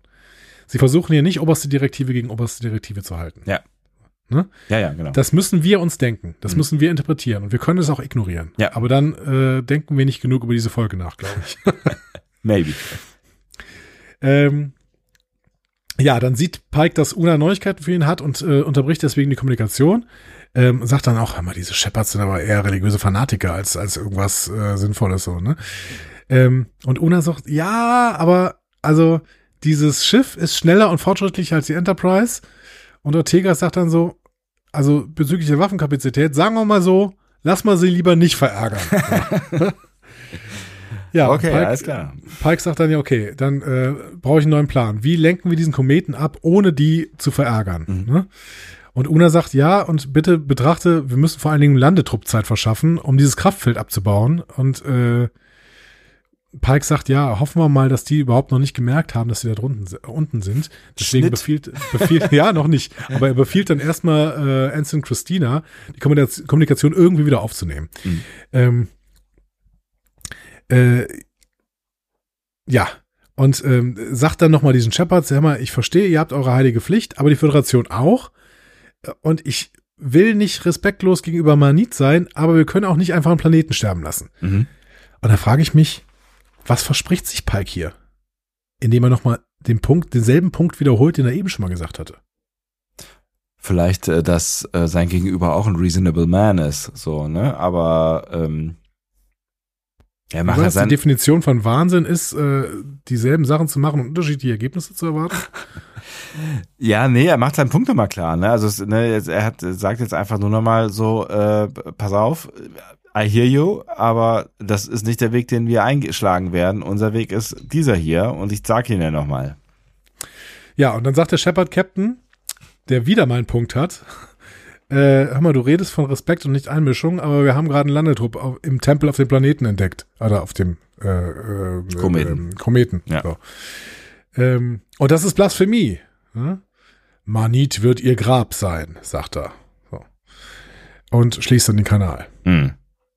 Und ähm, Pike sagt, okay, Leute, ähm, ihr durchdringt jetzt irgendwie dieses Schild zum Landungstrupp, selbst wenn ihr dafür die Gesetze der Physik brechen müsst. Tut es. Ja, es So. wurde ein bisschen hektisch, ne? Ja. Also Pike äh, gerät auch langsam äh, das Ärschchen auf Grundeis, würde man sagen. Ähm, Ist ja auch eine scheiß Situation, ne? Halten wir mal fest. wir gehen mal zwischendurch auf den Planeten. Äh, Da setzt Uhura ihre Scans des Eis vor, fort. Ähm, und Laan und Spock äh, sehen nach Kirk. Der scheint aber stabil zu sein. Mhm. Laan geht dann wieder zu Uhura und sagt, so, wie, wie läuft's? Wirst du uns rausholen oder töten? Und Uhura sagt, ja, mal so, mal so. Ich bin mir nicht ganz sicher. Ne? Ja, eine geile Ähm, Frage. Aber no pressure, ja. Und äh, dann fängt Uhura wieder äh, an, vor sich hin zu summen. Mhm. Und Spock sagt, aha, sie ist völlig verzweifelt. Ähm, sagt ihr aber dann, gibt ihr aber dann einen Punkt und sagt, liebe Uhura, du musst nicht verzweifelt sein, denn unsere Situation ist ja weniger schlimm als vorher. Weil Kirk hat eine Sache gefunden, die es zu vermeiden gilt, und das erhöht unsere Erfolgsaussichten. Ja, er hat einen Punkt, aber es ist so ein bisschen so wie, ja, hm, okay, und was ist mit den 150 Millionen anderen möglichen Sachen, die, auf die man hier treten oder könnte oder die runterfallen oder was auch immer könnten? Also ich find's fair enough. Ne? Ja. Wenn eine der vielen Optionen zum Tod führt, dann ist man nachher tatsächlich schlauer. Ne? Ja, Und auf jeden die Fall. Chancen sind die Logik geworden. ist auf seiner Seite, absolut. Also stell dir vor, du kommst in einen Raum, ne, und da sind 20 Gerichte, ne, und du weißt, nur eins ist nicht giftig. Und vor dir isst schon jemand ein giftiges, dann hast du ja nur noch 19, die, äh, also da hast du nur noch 18 sogar nur, die giftig sind. Ja, Du hast bessere Chancen zu überleben danach. absolut. Ja, Uhura fragt dann, also ist das deine Version einer Aufmunterung? Ja. Dann keep going, ne, also äh, machen wir weiter. Ne? Vielleicht Ähm, passiert ja noch was. Er versucht es dann auch gleich nochmal Ja. und betont aber ihre Wichtigkeit für die Mission. Und ähm, das klappt ganz gut. Mhm. Und Hora merkt dann aber auch plötzlich bei ihrem Summen, dass äh, die gesamte Kammer auf ihr Melodiesummen reagiert. Mhm. Und Spock bemerkt das auch. Ähm, und das müssen wir gleich mal verfolgen, denn zurück auf der Enterprise erreicht Una zwar diesen Landetrupp nicht, aber empfängt ein Signal vom Kometen Mhm. und stellt das auf den Lautsprecher und es ist tatsächlich eine Melodie, so wie ein Windspiel, so irgendwie was Entferntes. Und äh, Pike sagt, Moment mal, das kenne ich doch, ne? Und bittet den Computer, das Lied zu identifizieren. Es ist Wamuwamba, das traditionelle Lied aus Kenia, von der Erde. Und Pike sagt, das kann kein Zufall sein. Kein Zufall. Kein Zufall. Kein Zufall. Nee, kein Zufall. Ja. Also, wir haben jetzt im Innern des Tempels auf dem Kometen äh, eine Kammer, die mit Uhuras Gesängen harmoniert. Ne? Ja. Spock sieht auch, dass die Lichter und Töne auf verschiedene Tonhöhen unterschiedlich reagieren.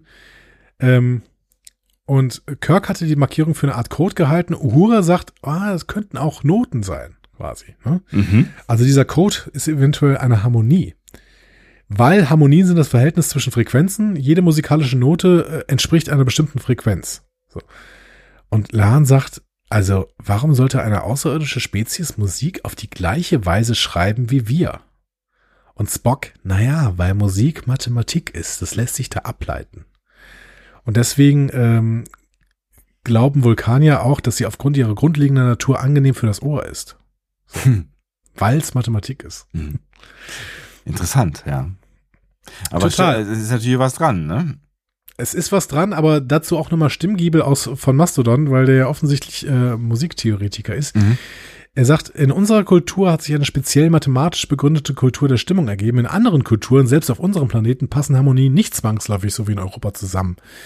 Ähm, das heißt, wieso sollte ein hörender Eisbrocken ausgerechnet die europäische Musikkultur übernehmen? Stell, fra fragt Stimmgiebel. Ähm, auf der anderen Seite ist Uhura vielleicht afrikanisch sozialisiert und die Kultur des Kometen dieser Kultur eventuell näher. Ähm, und er sagt dann, wir brauchen eine Exo-Musikwissenschaftlerin. Ja.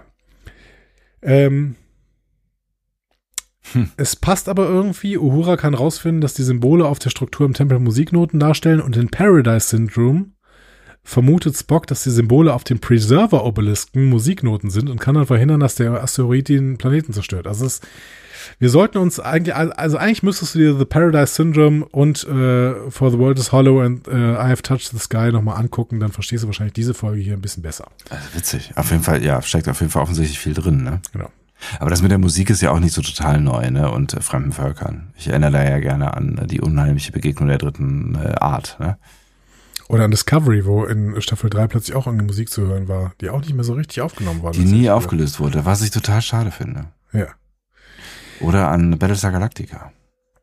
Oh ja, there must be some kind of a way out of here. Ähm, Ach, Gänsehaut. Uhura bittet einen von ihnen, ihre Tonhöhe zu treffen, äh, als sie dann beginnt, eine einzelne Note zu summen. Laan so, auf gar keinen Fall singe ich jetzt. Lieber sterbe ich. Okay, alles klar. Gut. Tschüss. Nächste. Deswegen, deswegen macht Spock mit. Ja. Äh, ihre Stimmen ähm, stimmen dann überein in den Obertönen ne? und ähm, das sorgt dann dafür, dass die gesamte Höhle, in der sie sich quasi befinden, anfängt zu summen und zu leuchten, bis sich schließlich das Ei öffnet und der Raum komplett von Licht durchflutet wird. Ähm, und es hallen unheimliche Melodien durch den Raum. Spock vermutet, das ist die Kommunikationsmethode des Kometen oder zumindest dieser äh, Spezies, die sich auf diesem Planeten eingenistet hat oder dieser Technologie. Was auch immer. Auf jeden Fall kommuniziert der Komet jetzt offensichtlich mit diesen Harmonien. Ach was. Ähm, und Lahn fragt sich jetzt, okay, Kommunikation ist hergestellt, wie schaffen wir es ihnen jetzt zu überzeugen, das Kraftfeld abzubauen? Aber das ist überhaupt gar kein Problem, möchte ich an dieser Stelle feststellen. Wirklich überhaupt gar keins. Nee, Gar kein Uhura singt einfach ja. die Melodie des Ko Kometen nach und der Raum beginnt sofort zu beben. Äh, und das Schild lässt nach, wie man auf der Enterprise feststellt. Ja. Ähm, Pike sagt im Transporterraum, ja, beamen Sie raus. Äh, Chapel läuft dahin, äh, hilft Lahn, Kirk in die Krankenstation zu bringen und alles ist wieder gut. Ähm, Folge vorbei. Dankeschön. Ja, wenn da nicht die Shepards wären. Ah ja, weil Pike. Pike dann irgendwie denkt, ja, ähm, wir haben eine Ahnung, wie die Shepards wahrscheinlich gleich reagieren, das heißt Alarmstufe Rot. Ähm, Ensign Christina sagt, ja, die Shepards rufen. Und Pike so, hm, Hi. ja, mach mal einen Kanal auf. der Captain äh, der Shepards so, ähm, also hattest du nicht gesagt, dass ihr euch nicht einmischt? Ja. Hm? You have one job. Und Pike so, ja, also können wir nicht eine gemeinsame Basis finden? Ne? Und der Captain ist aber jetzt also nicht mehr so gut zu sprechen. Ne? Der sagt dann, ja, sie wurden gewarnt und er schließt den Kanal. Und Ortega ist so, ja, das ist ja gut gelaufen. Stimmung ist auf jeden Fall gut auf der Brücke, ja. Also Ortegas bringt auf jeden Fall immer mal einen guten Spruch auf die Brücke. Das, Ja. äh, da, dafür ist sie auf jeden Fall da.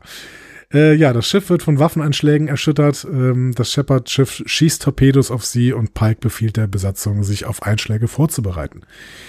Ähm, die Enterprise fliegt ein Ausweichmanöver. April Omega 3. Also könnten, vielleicht ist es nach Robert April benannt, aber vielleicht auch nach dem Schauspieler, der ja auch April mit Vornamen Ja, heißt. genau. Da, haha. Ähm, ja, Ausweichmanöver, weil Pike nicht zurückschießen will. Ähm, Spock erzählt dann nochmal kurz seine Theorie von äh, der äh, Musik, ne? Und ähm, Uhura sagt, ja, wir können jetzt versuchen, äh, den äh, Kometen irgendwie, äh, also mit dem Kometen zu kommunizieren, aber die Analyse könnte Tage dauern. Und Spock sagt so, okay, wir haben weniger als eine Stunde, bis dieser Komet bei Persephone 3 einschlägt. Wo ist Cotti, wenn man ihn mal braucht? Richtig. Ähm, Pike befiehlt dann, die Phaser auf die Waffen- und Antriebssysteme der Shepards zu richten, äh, lässt sich von Ortegas in Schussposition bringen ähm, und tatsächlich macht einen Volltreffer, äh, trifft die Shepards da, wo es ihnen offensichtlich wehtut Mhm. und sie müssen sich kurz zurückziehen und neu formieren. Die Enterprise hat jetzt Zeit. Kurz. Ne? Mhm. Ähm, Pike fragt, okay, wir können die Schilde des Kometen deaktivieren. Schaffen wir es irgendwie, diesen Kometen, äh, dass der Komet sich selbst bewegt? So. Ähm, oder schaffen wir es irgendwie, diesen Kometen zu bewegen? Da sagt Ortegas, naja, Ortegas, naja, diese verrückten Weltraummönche werden uns schon zerstören, wenn wir versuchen, den zu bewegen. Und Spock so, hm, und was, wenn der Komet sich selbst bewegt? Mhm. Also Spock hat eine Idee. Das war mir übrigens beim ersten Gucken durchgegangen, dass Spock hier eine Idee hat und ich habe mich dann irgendwann gewundert, dass er plötzlich mit einer Idee schon irgendwo bereit sitzt. So. Weil Spock ist danach weg. Ja, stimmt. Ähm, die Enterprise beschleunigt auf vollen Impuls, die Shepards holen sie ein. Ähm, Pike fragt Ortegas, sag mal, äh, habe ich nicht gehört, dass du die beste Pilotin bist, die die Akademie hier abgeschlossen hat? Ist Ortegas, glaube ich, auch nicht die erste, die die beste Pilotin ist, die Nee. die Akademie hier abgeschlossen hat. Ne? Trip, glaube ich auch, ne? Detmar war es, glaube ich, auch. Ja. Äh, ähm, und äh, sagt dann, ja, hat sich umgesprochen.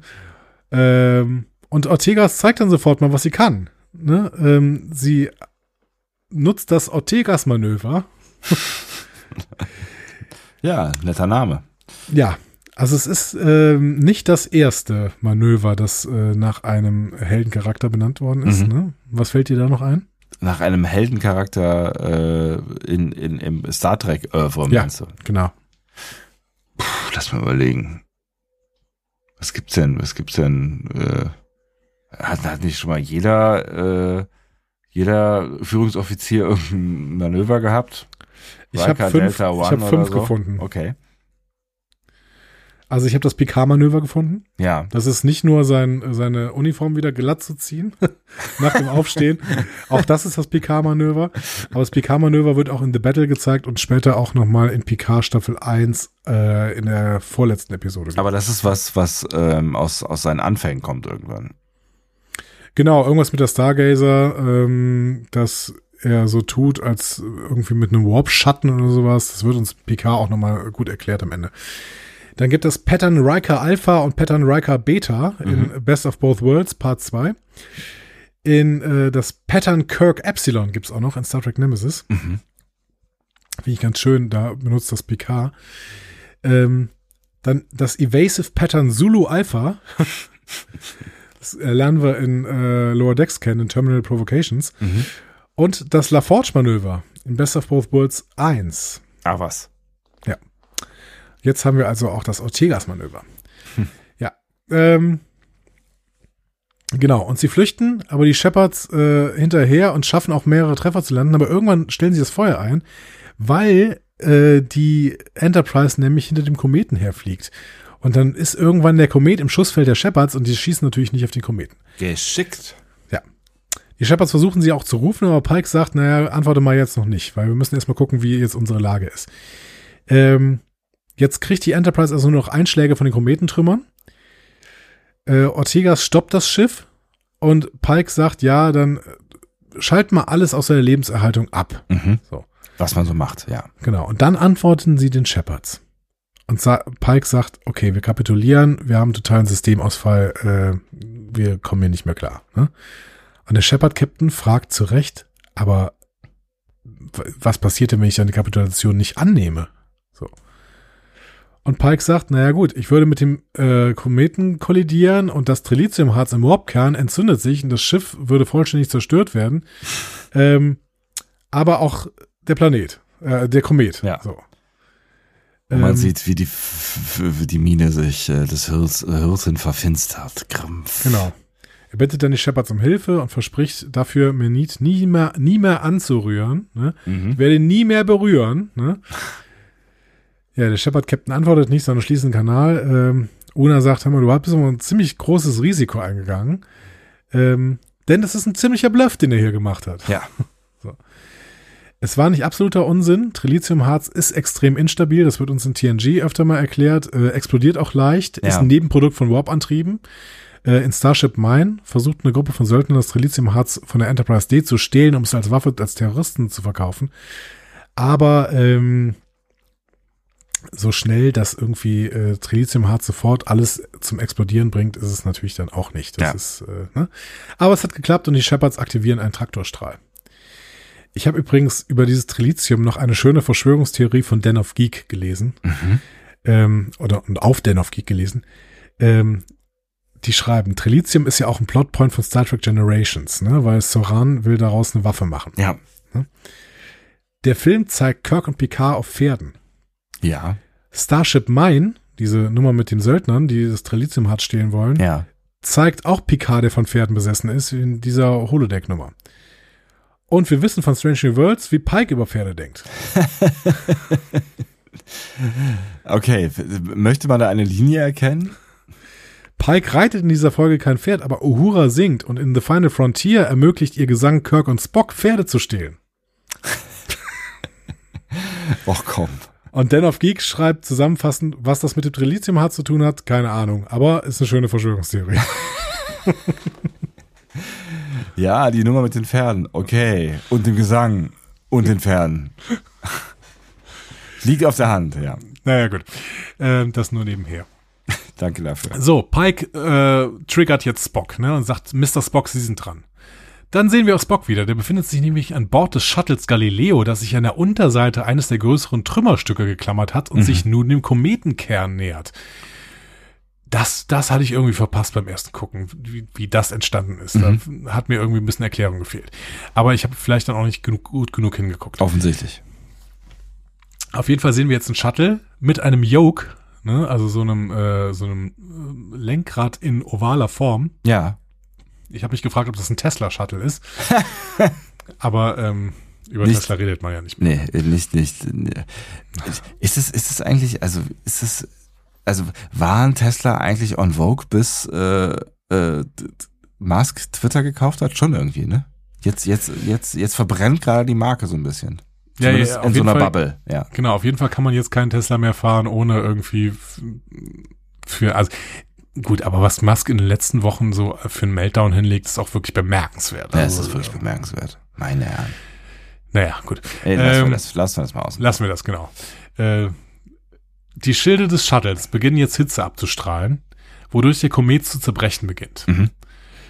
Ähm, Spock hält die Position, aktiviert die Hitzeschilde, muss aber ein großes Stück des, des Kometen in unmittelbarer Nähe ausweichen. Ähm, an Bord der Enterprise ähm, guckt Una auf ihre Konsole, die zeigt an, ja, Sublimation funktioniert, der Kurs des Kometen wurde abgelenkt. Ähm, Pike notiert für das Protokoll, also wir haben ihn nicht berührt. ja, ne? Ja, ja, aber es ist, ist schon ein bisschen Collateral Damage hier, ne? Uhura fragt sich, was aus Spock geworden ist, bevor ein Hauch von Rauschen über die Comms kommt, gefolgt von Spocks Lachen. Ja. Das ist eigentlich eine schöne Geschichte. Ähm, in TOS hat Spock nur unter dem Einfluss von Substanzen oder irgendwelchen Effekten von außen gelacht, in Ja. This Side of Paradise oder, oder Platos Stepchil- äh, Stepchildren. Es gibt aber schon eine Ausnahme, wo Spock auch so gelacht hat.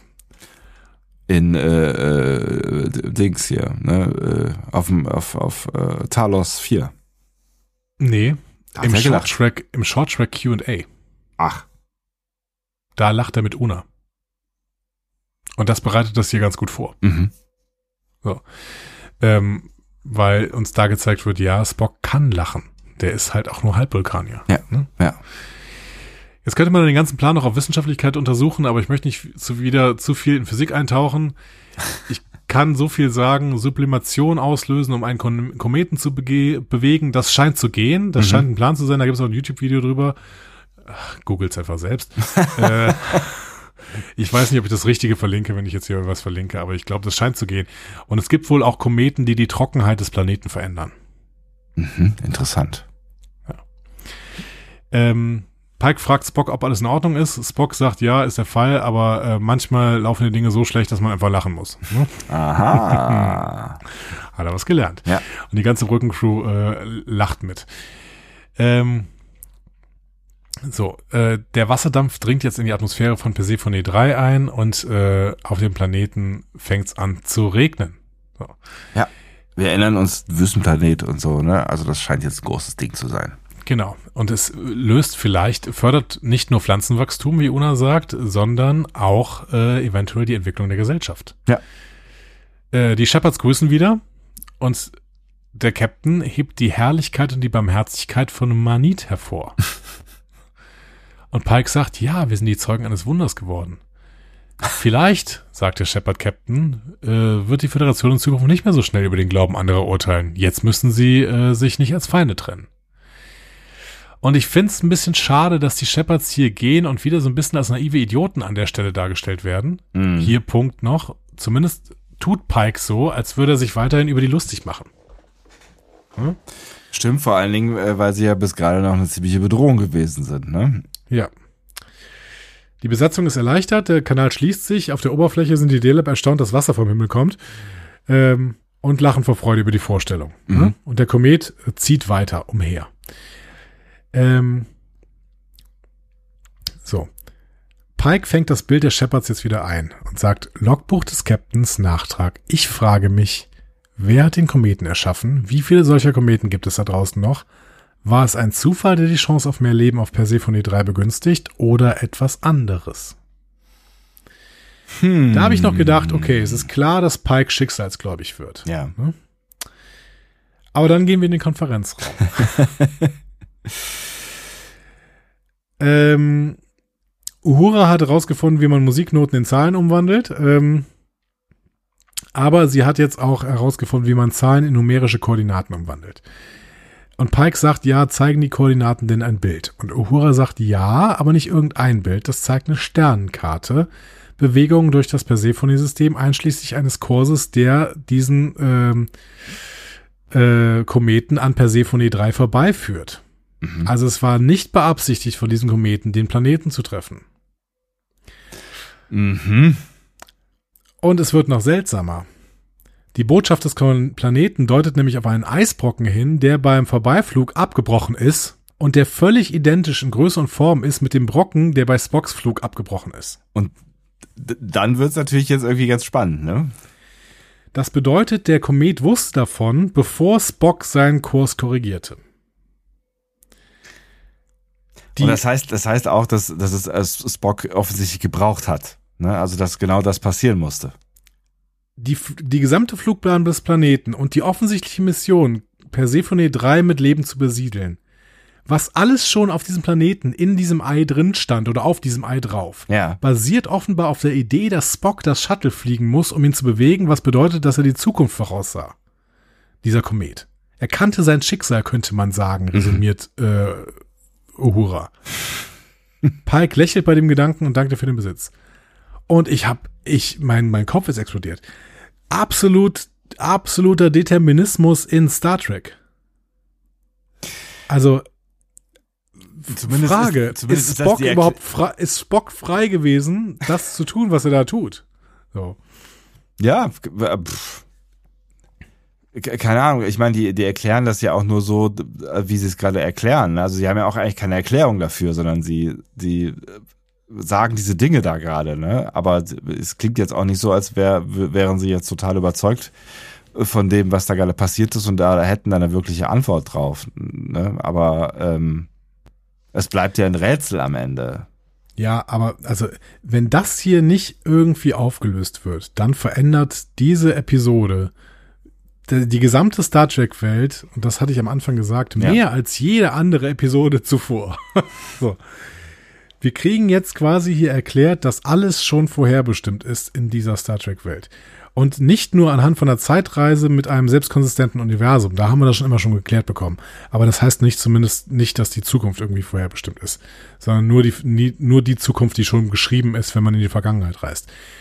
Aber hier wird uns gezeigt, dass ein Planet äh, oder ein Komet seine Zukunft schon kennt. Und zwar in der Vergangenheit.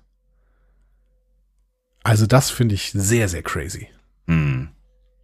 Ja, aber wie gesagt, es ist, ja- es, also sie verstehen es ja auch nicht so richtig, ne? Vielleicht interpretieren sie es ja auch falsch oder wie. Ja, genau. Müssen wir Ja. mal gucken, was da noch in Zukunft kommt. Ob, und ich denke, das Thema wird ja weiterhin in dieser Staffel äh, verfolgt werden, ähm, weil es geht ja auch um das schon geschriebene Schicksal von Pike. Ja, ja, klar, ja, ja.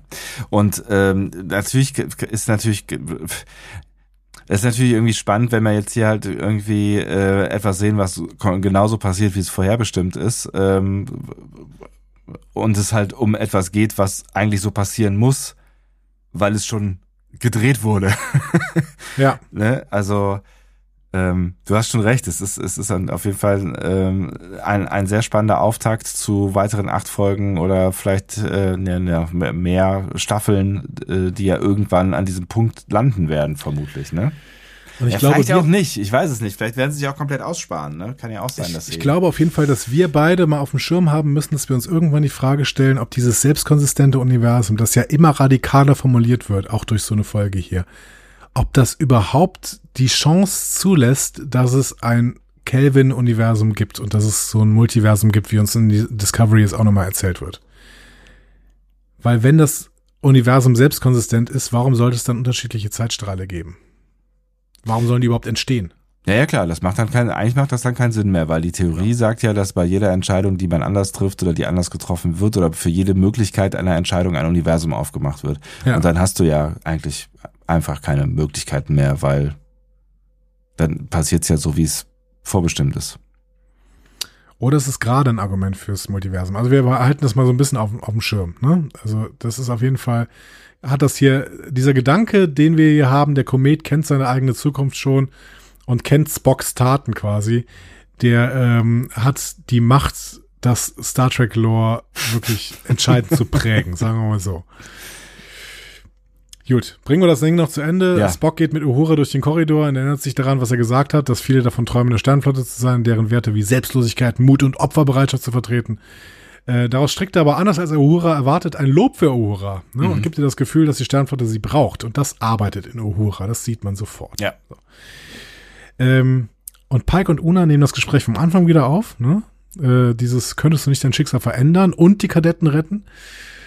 Und danach allein bittet Pike den Computer, die Daten bestimmter Föderationsbürger aufzurufen, nämlich Mhm. Dusty Swender, To Kill Dawn, Molik Al-Alcazar, Yuto Hoshide und Andrea Lopez, die in der Gegenwart Kinder sind. Ja. Sonst werden hier so ein paar Kinder auf dem ähm, Schild angezeigt, aber in der Zukunft Kadetten der Sternflotten sein werden.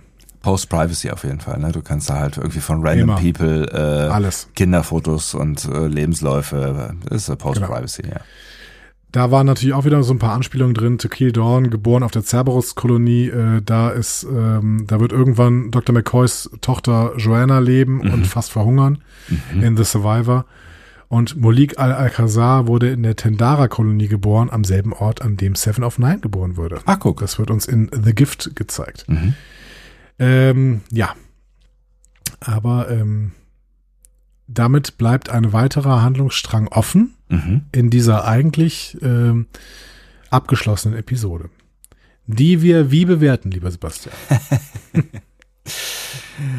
Ah, ja, bis, bis, ähm, bis auf diese, diese kleinen Fragezeichen nehme ich aber beim Gucken dieser Episode jetzt nicht äh, weiter, also es hat mich tatsächlich, also wenn das, das Thema äh, äh, drängt sich ja auf, ne? Das, deswegen Mhm. äh, habe ich das äh, schon wahrgenommen, habe aber ähm, jetzt noch nicht über die Sprengkraft äh, all dieser Dinge nachgedacht, äh, sondern es einfach mal so konsumiert und habe vor allen Dingen halt darüber nachgedacht, was das wohl mit ähm, Pikes Schicksal äh, beziehungsweise mit seinem Umgang damit jetzt äh, machen wird in Zukunft. Ähm, ansonsten muss ich sagen, was habe ich beim letzten Mal gesagt? Ich habe alles an dieser Episode geliebt. Ähm, Ich fand, ich fand diese Episode tatsächlich auch wieder sehr, sehr cool. Also ich finde, sie setzen das äh, ziemlich konsequent fort, wo ähm, sie bei der ersten Episode aufgehört haben und finden eine gute Mischung aus einer Story, die man jetzt irgendwie nicht, also ist jetzt jetzt nicht wahnsinnig total mega krass originell mhm. neu, also noch nie gesehen, aber ist ja auch egal. Also das wollen wir ja auch gar nicht. Wir wollen ja zurück auf den äh, Planet oder Comment of the Week oder wie auch immer mhm. und den den bekommen wir und den bekommen wir gut erzählt und vor allen Dingen das, was halt zwischendrin passiert mit den ganzen äh, zwischenmenschlichen Dingen, das finde ich tatsächlich sehr gut inszeniert. Also ich habe sehr gerne äh, Uhura besser kennengelernt. Ich mag ähm, diese diese dieses äh, Teamgefühl, was nicht nur am Anfang äh, entsteht äh, beim äh, beim Captain in der in der Kajüte, sondern auch auf der Brücke immer wieder mit kleinen Kommentaren hier von Ortega oder von wem auch Tegas Ortegas. Ortegas? Äh, mhm. oder äh, von wem auch immer so, ne, also das, das finde ich cool. Ich mochte diese, diese Szenen äh, auf dem Planeten und gerade irgendwie dieses äh, Gespann, ähm, äh, Spock Uhura fand ich äh, doch ziemlich amüsant, alles in allem. Also so die, so die Mischung aus ähm, Ernsthaftigkeit, aus äh, Humor, ähm, aus äh, äh, Character Building hat mir in dieser Episode wirklich gut gefallen. Ähm, was für mich dann so ein paar Schwachstellen in der eigentlichen Story ähm, äh, geschmeidig weggewischt hat. Also ich bin sehr zufrieden. Dem habe ich wenig hinzuzufügen äh, und würde es deswegen auch nicht machen. Ich würde vielleicht nochmal hervorheben, äh, wie gut auch Humor äh, funktioniert und was für ein wohlig warmes Gefühl es in mir auslöst. Ja. Also so ein bisschen, du argumentierst und ich äh, versuche mein Gefühl zu beschreiben, dann sind wir ein bisschen, ein bisschen verkehrten Welten. ähm, ich würde aber trotzdem auch nochmal hervorheben, dass auch diese Geschichte so ein bisschen sehr simpel aufgelöst wurde. Ne? Also, ja, ähm, das, aber Uhura ja. schafft es mal schnell irgendwie zu singen und dann kommen sie ganz schnell durch die Schilde und äh, Spock hat einen Plan innerhalb von einer Minute gemacht, der äh, sehr komplexes am Ende eigentlich, ja. Genau, und der sehr, sehr simpel funktioniert. Also sie kommen da sehr, sehr schnell raus. Das ist vielleicht auch dieses Ding bei äh, episodischer Erzählung, dass ja. diese Probleme halt auch sehr, sehr schnell gelöst werden müssen und die äh, Lösung dann offensichtlich auch ab und zu mal ein bisschen einfach daherkommt. Ähm, ich glaube aber, dass auch das ähm, äh, Strange New Worlds noch ein bisschen steigern kann. Ähm, Glaube ich auch. Dann, was dann zu perfekten Episoden ja. führen würde, das, was natürlich toll wäre. Ne? Also ja, absolut. Für eine, zu einer perfekten Episode gehört noch ein bisschen bessere äh, Geschichte, die da erzählt wird und eine, vor allen Dingen ein bisschen bessere Auflösung der Geschichte. Mhm. Aber ich, äh, mir gefällt ähm, sowohl das Episodische als auch diese Schwingungen, die sie im Hintergrund äh, gerade mitschwingen lassen. Das ja. kann richtig groß werden. Es kann natürlich auch richtig nach hinten losgehen. Das haben wir bei Discovery auch immer gesagt. Und es ist öfter auch mal richtig nach hinten losgegangen. Ja, ja, wir sind gebrannte Kinder. Ja. Genau. Schauen wir mal. Schauen wir mal, wo es hinführt. Mhm. Ja. Aber ich finde, es macht gerade wirklich sehr viel Spaß in dieser, dieser von ähm, äh, Stranger Worlds gezeichneten Welt unterwegs zu sein. Ähm, das ist halt, ist halt nochmal ein, ein neues äh, Star Trek Gefühl. Und ähm, also es ist nochmal eine Serie, wie du es ja immer so schön gesagt hast, man erkennt irgendwie jede Serie ähm, in diesem Franchise gerade in den ersten Sekunden, wenn man sie einschaltet. Und genau. ich, das gilt jetzt, äh, jetzt schon, finde ich, auch für Strange New Worlds, weil es eine, eine wirklich eigene Atmosphäre ähm, bastelt, in der ich mich sehr wohlfühle. Ja. Ja, ja, definitiv. Ähm, und jetzt seid ihr natürlich dran. ähm, haut noch mal ein paar Kommentare raus. Ähm, wir gucken vielleicht auch in den nächsten Tagen mal wieder vermehrt ähm, auch auf die Social Media ähm, und würden eventuell Kommentare davon auch jetzt mal in die nächste Folge reinnehmen. Ähm, die da heißt lieber Sebastian. Die nächste Folge oder äh, die nächste Folge wird heißen Ghost of Illyria, Geister von Illyria. Aber das ist nicht das, was du sagen wolltest, richtig? Doch, das wollte ich sagen. Also, genau das also danach habe ich gesucht. Ah ja, Ghosts of Illyria. Ghosts of Illyria. Ich bin sehr, sehr gespannt. Illyria, was ist denn nochmal Illyria? Ja, nicht den Ansatz einer Ahnung. Aber nicht jetzt schon googeln, das machen wir nächste Woche. Das machen wir nächste Woche. Ja. Ähm, äh, hast du noch was zu sagen? Ansonsten, die, die, die, the stage is yours. Ich lehne mich zurück und höre deiner zarten Stimme zu. Ich würde nur noch ähm, einmal kurz äh, auf das hier hinweisen äh, wollen. Diskussionen zu folgen findet ihr auf discoverypanel.de oder sprecht eine Nachricht auf den Discovery Panel Anrufbeantworter unter 02291 ukta uk 2. Unter der 02291 ukta uk 2 erreicht ihr uns auch per WhatsApp. Außerdem gibt es uns auch bei Instagram unter Discovery Panel, bei Twitter unter Panel Discovery und bei Facebook unter Discovery Podcast. Wir freuen uns über eure Nachrichten und über eure Kommentare. Und auch auf Mastodon. Sie, Sie. sie, sie. Dann ähm, möchte ich mich in einer Form äh, für äh, diese hervorragende Folgenbesprechung äh, aus meiner Perspektive zumindest, ihr könnt uns da auch das Gegenteil ähm, äh, attestieren, äh, bedanken bei dir, lieber Andreas, und freue mich Danke auch dir, lieber Sebastian. und freue mich ähm, vorsichtig optimistisch auf das, was uns in der nächsten Folge erwartet. Tschüss. Tschüss.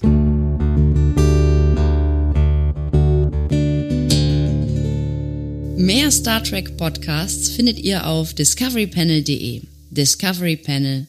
Discover Star Trek.